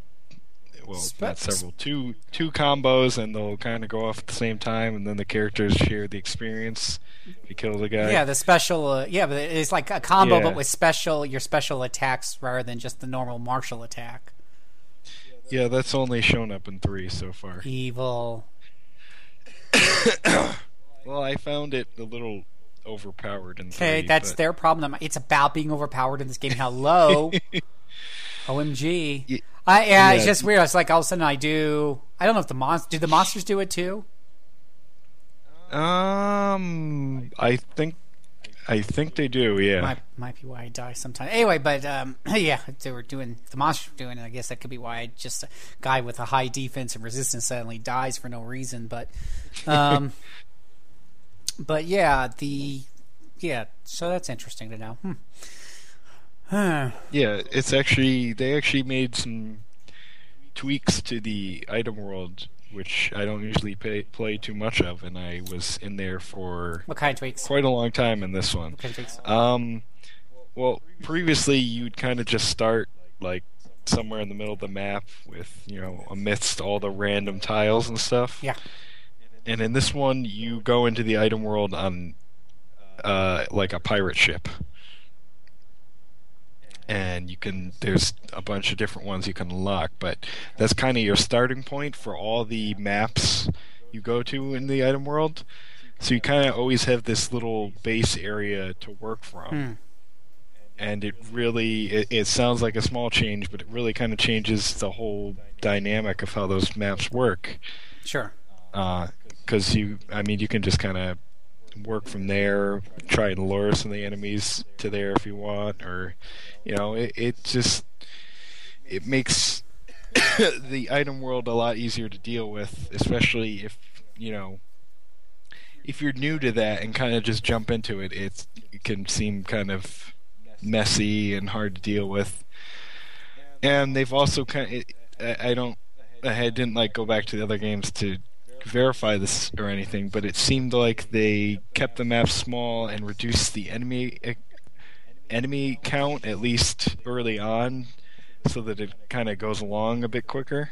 Yeah, I mean that's that that's like, I know when I'm playing through the item world, if I if I'm if the enemies are significantly lower level than I am, just the idea of uh, defeating, you know, usually they'll be typically be about ten or so.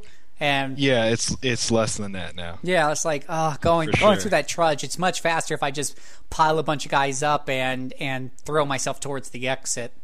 You know, I just need to get through to the next floor. It's not like these guys are going to give me any experience, yeah. so you know, worth worrying about. So yeah, let me just go ahead and throw myself into the other exit. Oh wait, there's a guardian on the. I'm going to have to fight through this crap. Yeah, so uh, I mean, it that's ends up the... it ends up making time world feel feel like a, or item world. I mean, sometimes feels like a, a time sink when you have to trudge through lower level floors. Yeah, so in this in this case, it feels like less of a of a trudge because the the, the maps are smaller. Like I said, there's fewer enemies. So even if there is a guardian there, a lot of times, and when I was just like blasting through the earlier levels, it was pretty easy to either just like move a mage in range to take care of it, or just throw somebody there and then throw somebody on the exit. It, it was a lot quicker and, um, you know, definitely a lot friendlier for anyone new to, to the series, which is kind of weird because it doesn't seem like a game that should be designed for people new to the series since it's uh, the first direct sequel, but uh, it kind of worked out like that. So, um, and they kind of took out some of the advanced features and tweaked things a little bit. So, you know, it, it's like like what? What advanced features? Um, like um, there was a class world in some of the previous games. Oh yeah, the class worlds in three and four. Yeah, yeah. yeah. Um, I, I can see that. That's it. Only it only shows. I think what's weird is that I. Uh, I guess I could uh, go to F A Q, but I think I've seen that guy. It's a guy with an afro that takes you to class world, and I dived into one of my characters' uh, classes, and it basically gave them some base uh, skill points up, so they they have become pretty good, you know, a bit more powerful, but um, and and they were randomized a little bit differently, but yeah, he doesn't show up enough. I don't know. There must be something I have to do to trigger him more often. Could be. Um... But let me think what else there was there. Uh, you don't individually like select new skills for your characters and level them up. It's uh, how it was in the original Disgaea, where you know you use your weapon and use the skills, and you gain new skills. You level up the skills by using them, and you gain new skills at certain levels. So that's a bit simpler. Um, they also changed it so um see there's so the characters you create, uh there'll be like more advanced versions you unlock as you go along, like a more advanced version of um, uh, the different mages or the monster classes and things like that, where you may have had to previously do a reincarnation in the earlier games. Now you can just go and Uh, spend a small amount of mana once you unlock that higher level to just upgrade your character right to the newer version, which will get you some better stats, and then they'll be able to learn uh, skill skills that they wouldn't have been previously. And, and in fact, if they'd already reached the reached or past the level where they would have learned those skills, they get them right away. So, um. Oh right, that else? was the that was the point about class war. Yeah, you're supposed to be able to. Yeah, that yeah. that's been frustrating in three and four. Is I can't figure out a good way to teach my heroes if I want them to learn cure spells or something. In the first one, I think I would get a protege. I I'd have the hero make somebody, and then they would stand next yep. to each other, and he would practice the spell, and then it would be his, and he could level it up, and you know by using it. Now in three and four, it's like really, I got all these hero class characters, but I, I, I don't know. Now, suddenly, I think once in a while, one of them seems to pick up like an ice spell or something, but I've not been able to well, figure that, out how to teach any of them Cure. That apprentice system is back in this game as well. Yay, apprentice where system. You, where you directly, uh, and it's pretty simple to set up, where you just, um, uh, when you create a new character, you know, uh, they become an apprentice for whoever created the character, but you can just assign them to whoever you want. So uh, it's pretty nice if you want to have like one, one uh, like master mage, and then the others can learn their spells. And you know, then instead of having like three, three different mages, one for fire, ice, and wind, then you can have three that have everything. And oh yeah, that's the other bull thing. Yeah. It's like I was reading an F A Q because uh, the first thing I want to do, I want my prism mage. I want my mage that can cast it. Yep. Oh, I got to yep. get a mage. I got to get one mage to unlock Star Mage. You just got to get a combined total of fifty levels between any mages. No big deal. But to get Star Mage or to get Prism Mage, you got to get one mage up to level one hundred and fifty. I'm like, what Jeez. the hell? I'll beat that. The game will be beaten by then. So I have been using, but with that, I can I can get around that a little bit just through reincarnation. So, yeah. But I can't teach it to the, I can't do that with the, I cannot do that to the heroes. The heroes can't reincarnate into a wizard. What's up with that? Evil. Uh-huh. So my heroes are just stuck being heroes, and that's okay. I mean, they're they you know they they you know, but uh, it, yeah, I kind of missed that from the earlier one. So it's good to hear that it's uh, back. Yeah, and um, there's also a new system where, uh, you know, you know, in three and four, there's the system where you can turn monster classes into a weapon for a character. Yeah, yeah. For kind of the duration yeah, because, of the battle. Because that's what I always want to do. I want to use up one of my ten slots to become a weapon for what was it, two rounds or something? Or yeah, yeah. Uh, that... I never, I never liked or used that system too much, and was glad to see it replaced. Where your characters can basically ride on any of the monsters. Oh, now that sounds like fun. Yeah, so uh, there's some different uses for this, uh, most of which ended up being useful for mages, which are normally like slow and can't can't move very far. So you can create a, like, say one of those moth monsters that have a long uh, movement range, and just have them jump on there, and then they're, you know, a highly mobile machine of death. Oh. And it was really fun. Um, and the advantage there, too, is that if someone somebody attacks the character when they're mounted on the monster, the monster takes all the damage. As well they should. Yeah, so you can put kind of your weaker characters on there, and, you know, uh, there's some limitations, of course. You can only use spells while mounted. You can't use any weapon skills hmm. other than just regular attacks, although... the Uh, regardless of the kind of character that's on there, you can use like a combo skill. So, uh, um, so if I got a swordsman on there, I can't. Yes, and I, you can't you can't use any of his skills. But he can physically attack. yeah, yeah if he, he can go up to physically attack anything. If you kill anything, then both of the characters share the experience. If if he if he attacks, is it him attacking or both him and the monster, or it's it's him attacking. It's him attacking. Okay, so it's not probably the best way to level if I just reincarnated my fighter to level one. Uh no. Probably not. Probably best I, to stick with I, well, my stacks of death is what I've been doing.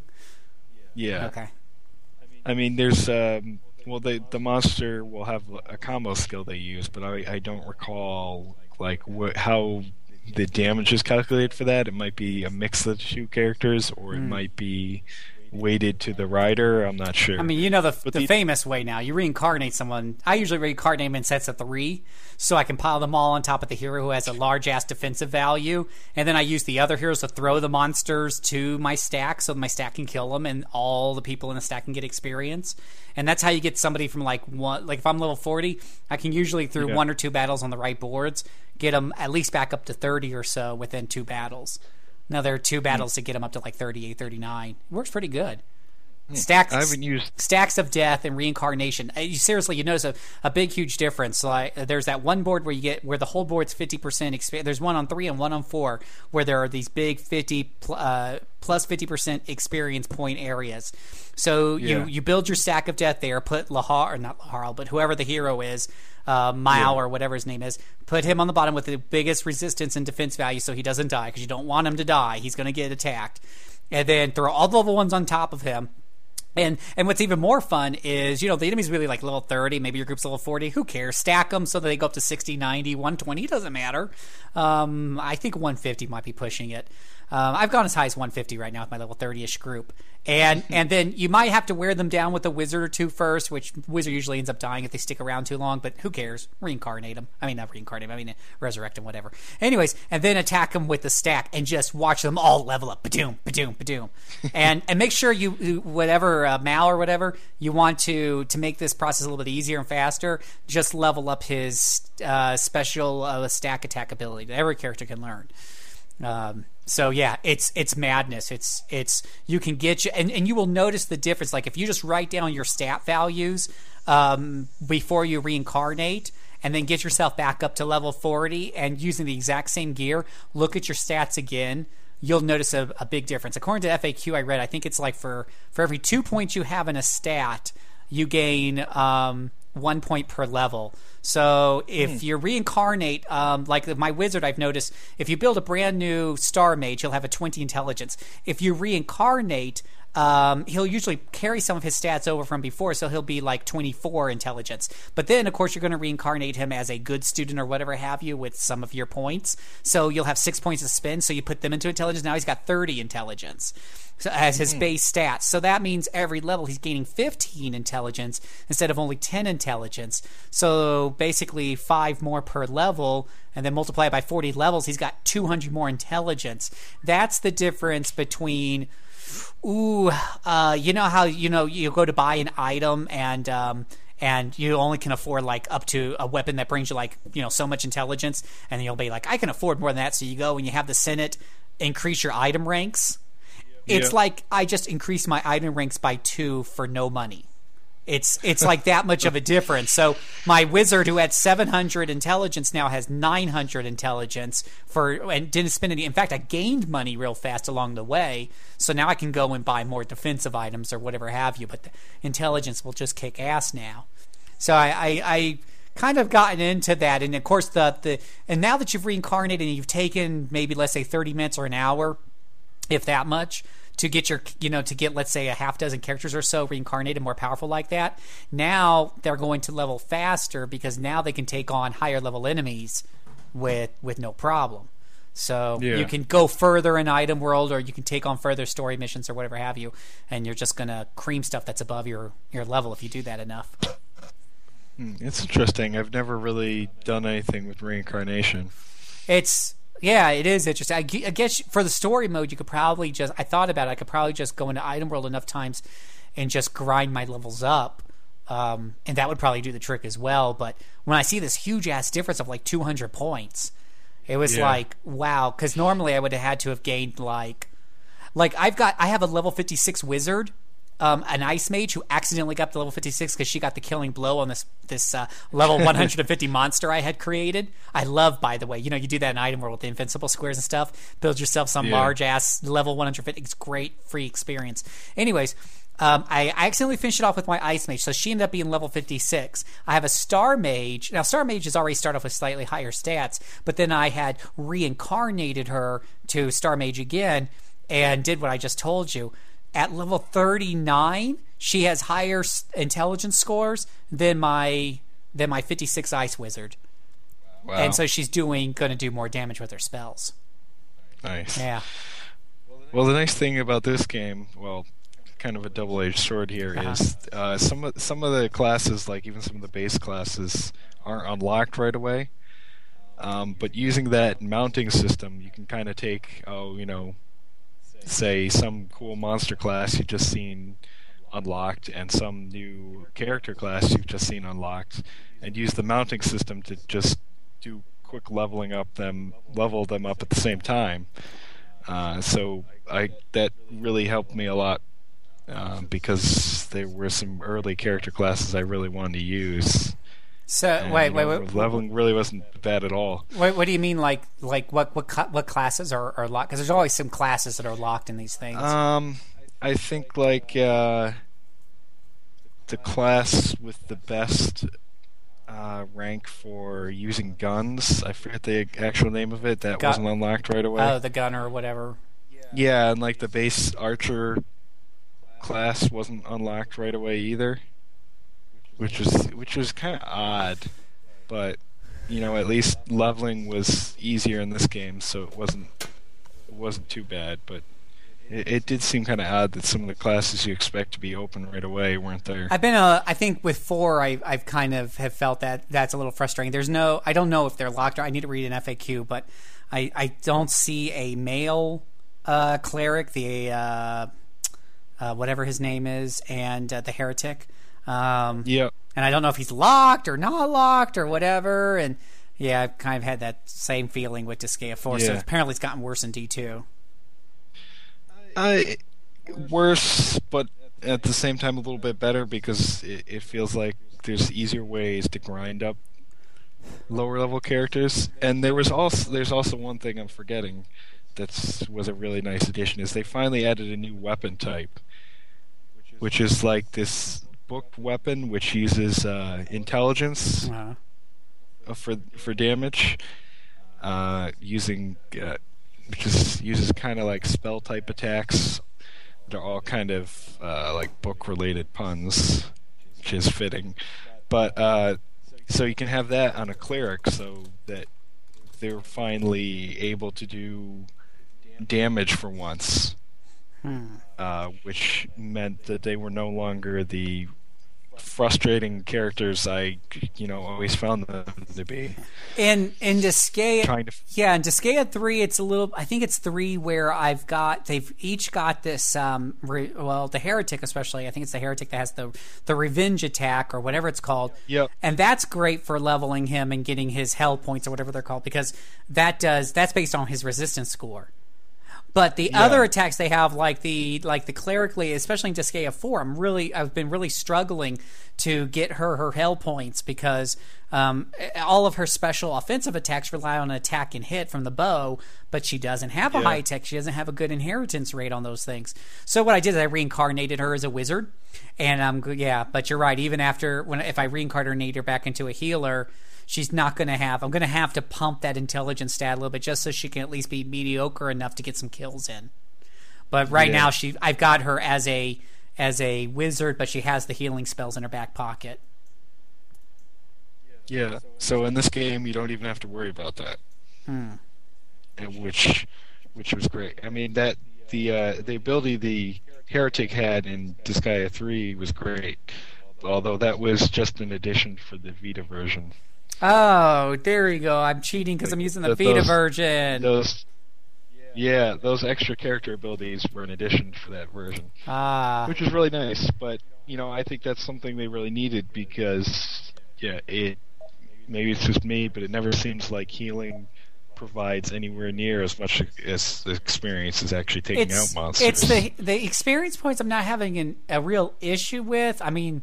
I guess I'm getting some from I'm getting some from just healing people, because I've I've seen that go up when I heal people, and I've also put them in the schools where they share the experience points, and that yeah. seems to really help out. In fact, a lot of times my healers are ahead of other people, but the hell points that they need to increase their spells and stuff are really dragging, even when I put them in the schools where or whatever they're called where they share the hell points.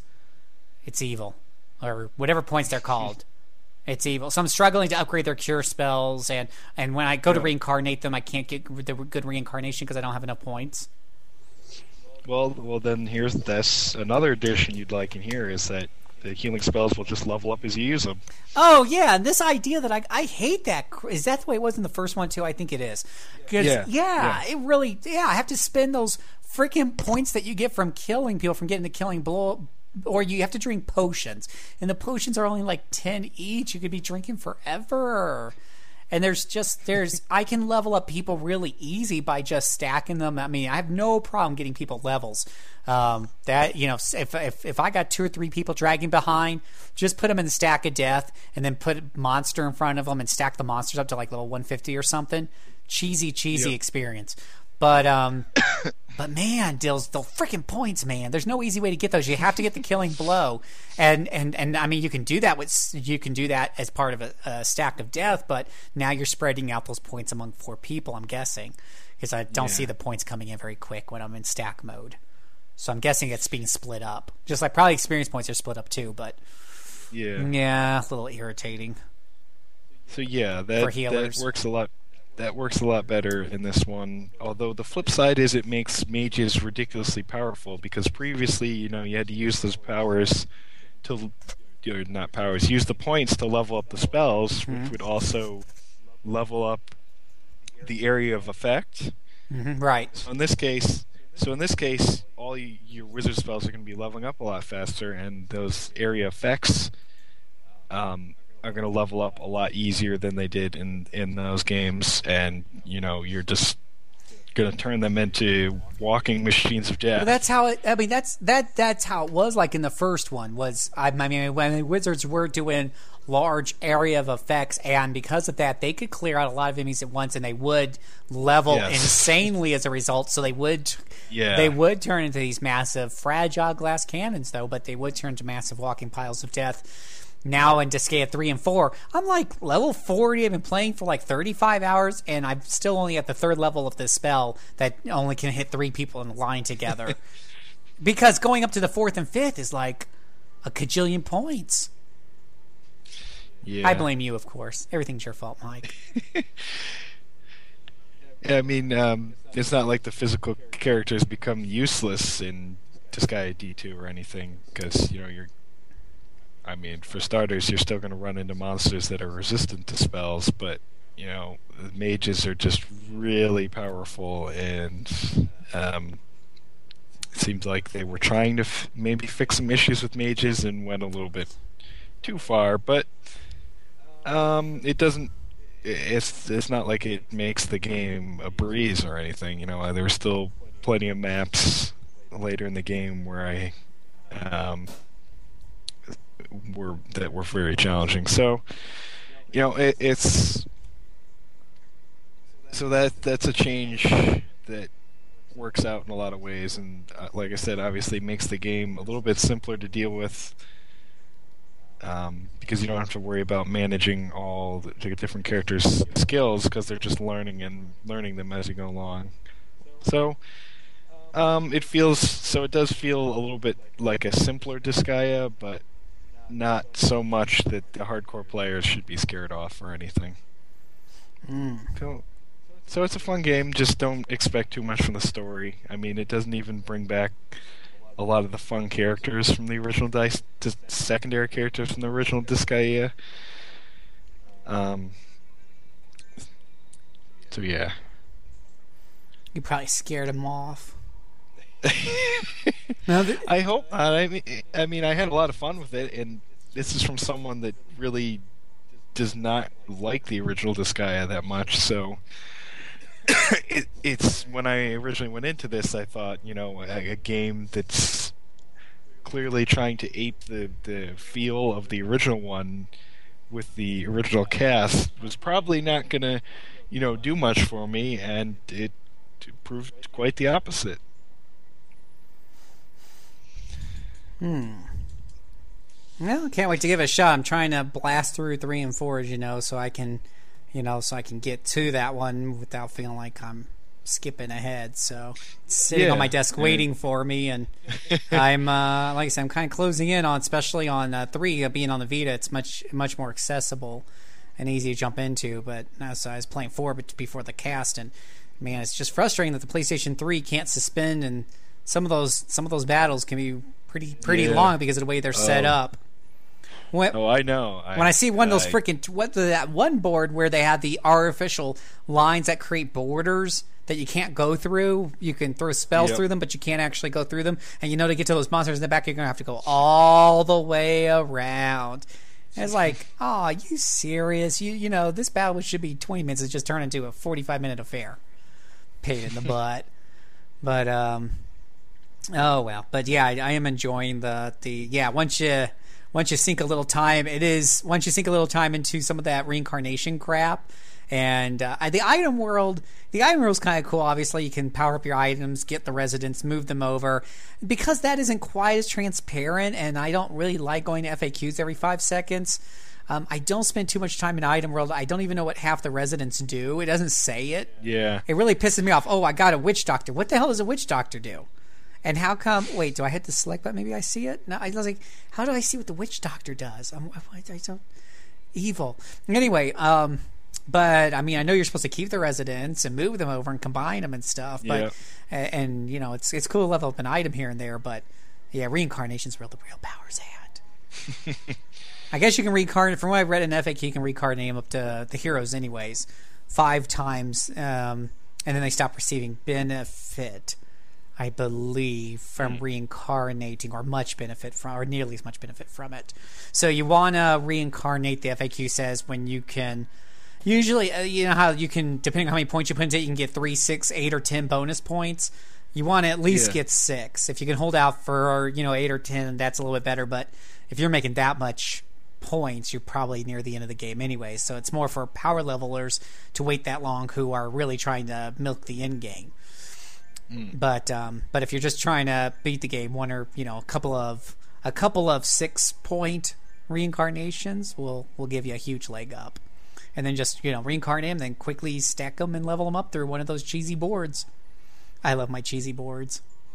I think, and and if you're, for those of you listening who are, I know you're playing right now on your Vitas, um, Chapter five, um, the second board, the Organized Corridor. It's called Organized for reasons. Organized with lots of experience points. I've cleared it eleven times, according to this. it, it's just a basic room where everything's plus fifty percent experience. And you just stack them up, and you use your other heroes to stack up the enemy, so they're a good one hundred level or so. So I usually do like the first, like the first time I've reincarnated four, or five, four of them, um, and I stack them up on top of a hero. I'll I'll I'll kill level thirty first to get them the few few levels real quick, because the the damage of the stack is dependent upon everyone's output. So you want to get at least, you know, one or two good kills in before you start going for, like, level one hundred monsters with your level thirty group. And now now in Disgaea three, I'm, like, level forty-eight, so um, I just got to get through that stupid board where they just keep level up. Maybe I should try. Maybe I should do a run right now and see if I can do it. Higher the tiger! Yeah, cool, cool stuff. Anyways, yeah, Disgaea games, guys, go out and play them. They're lots of fun. Um, but they are, there's no doubt about it. They're a bit grindy. It's it's all in how you grind those. You can grind the levels. Yes. You can grind the item levels. You can grind the you can grind the reincarnations.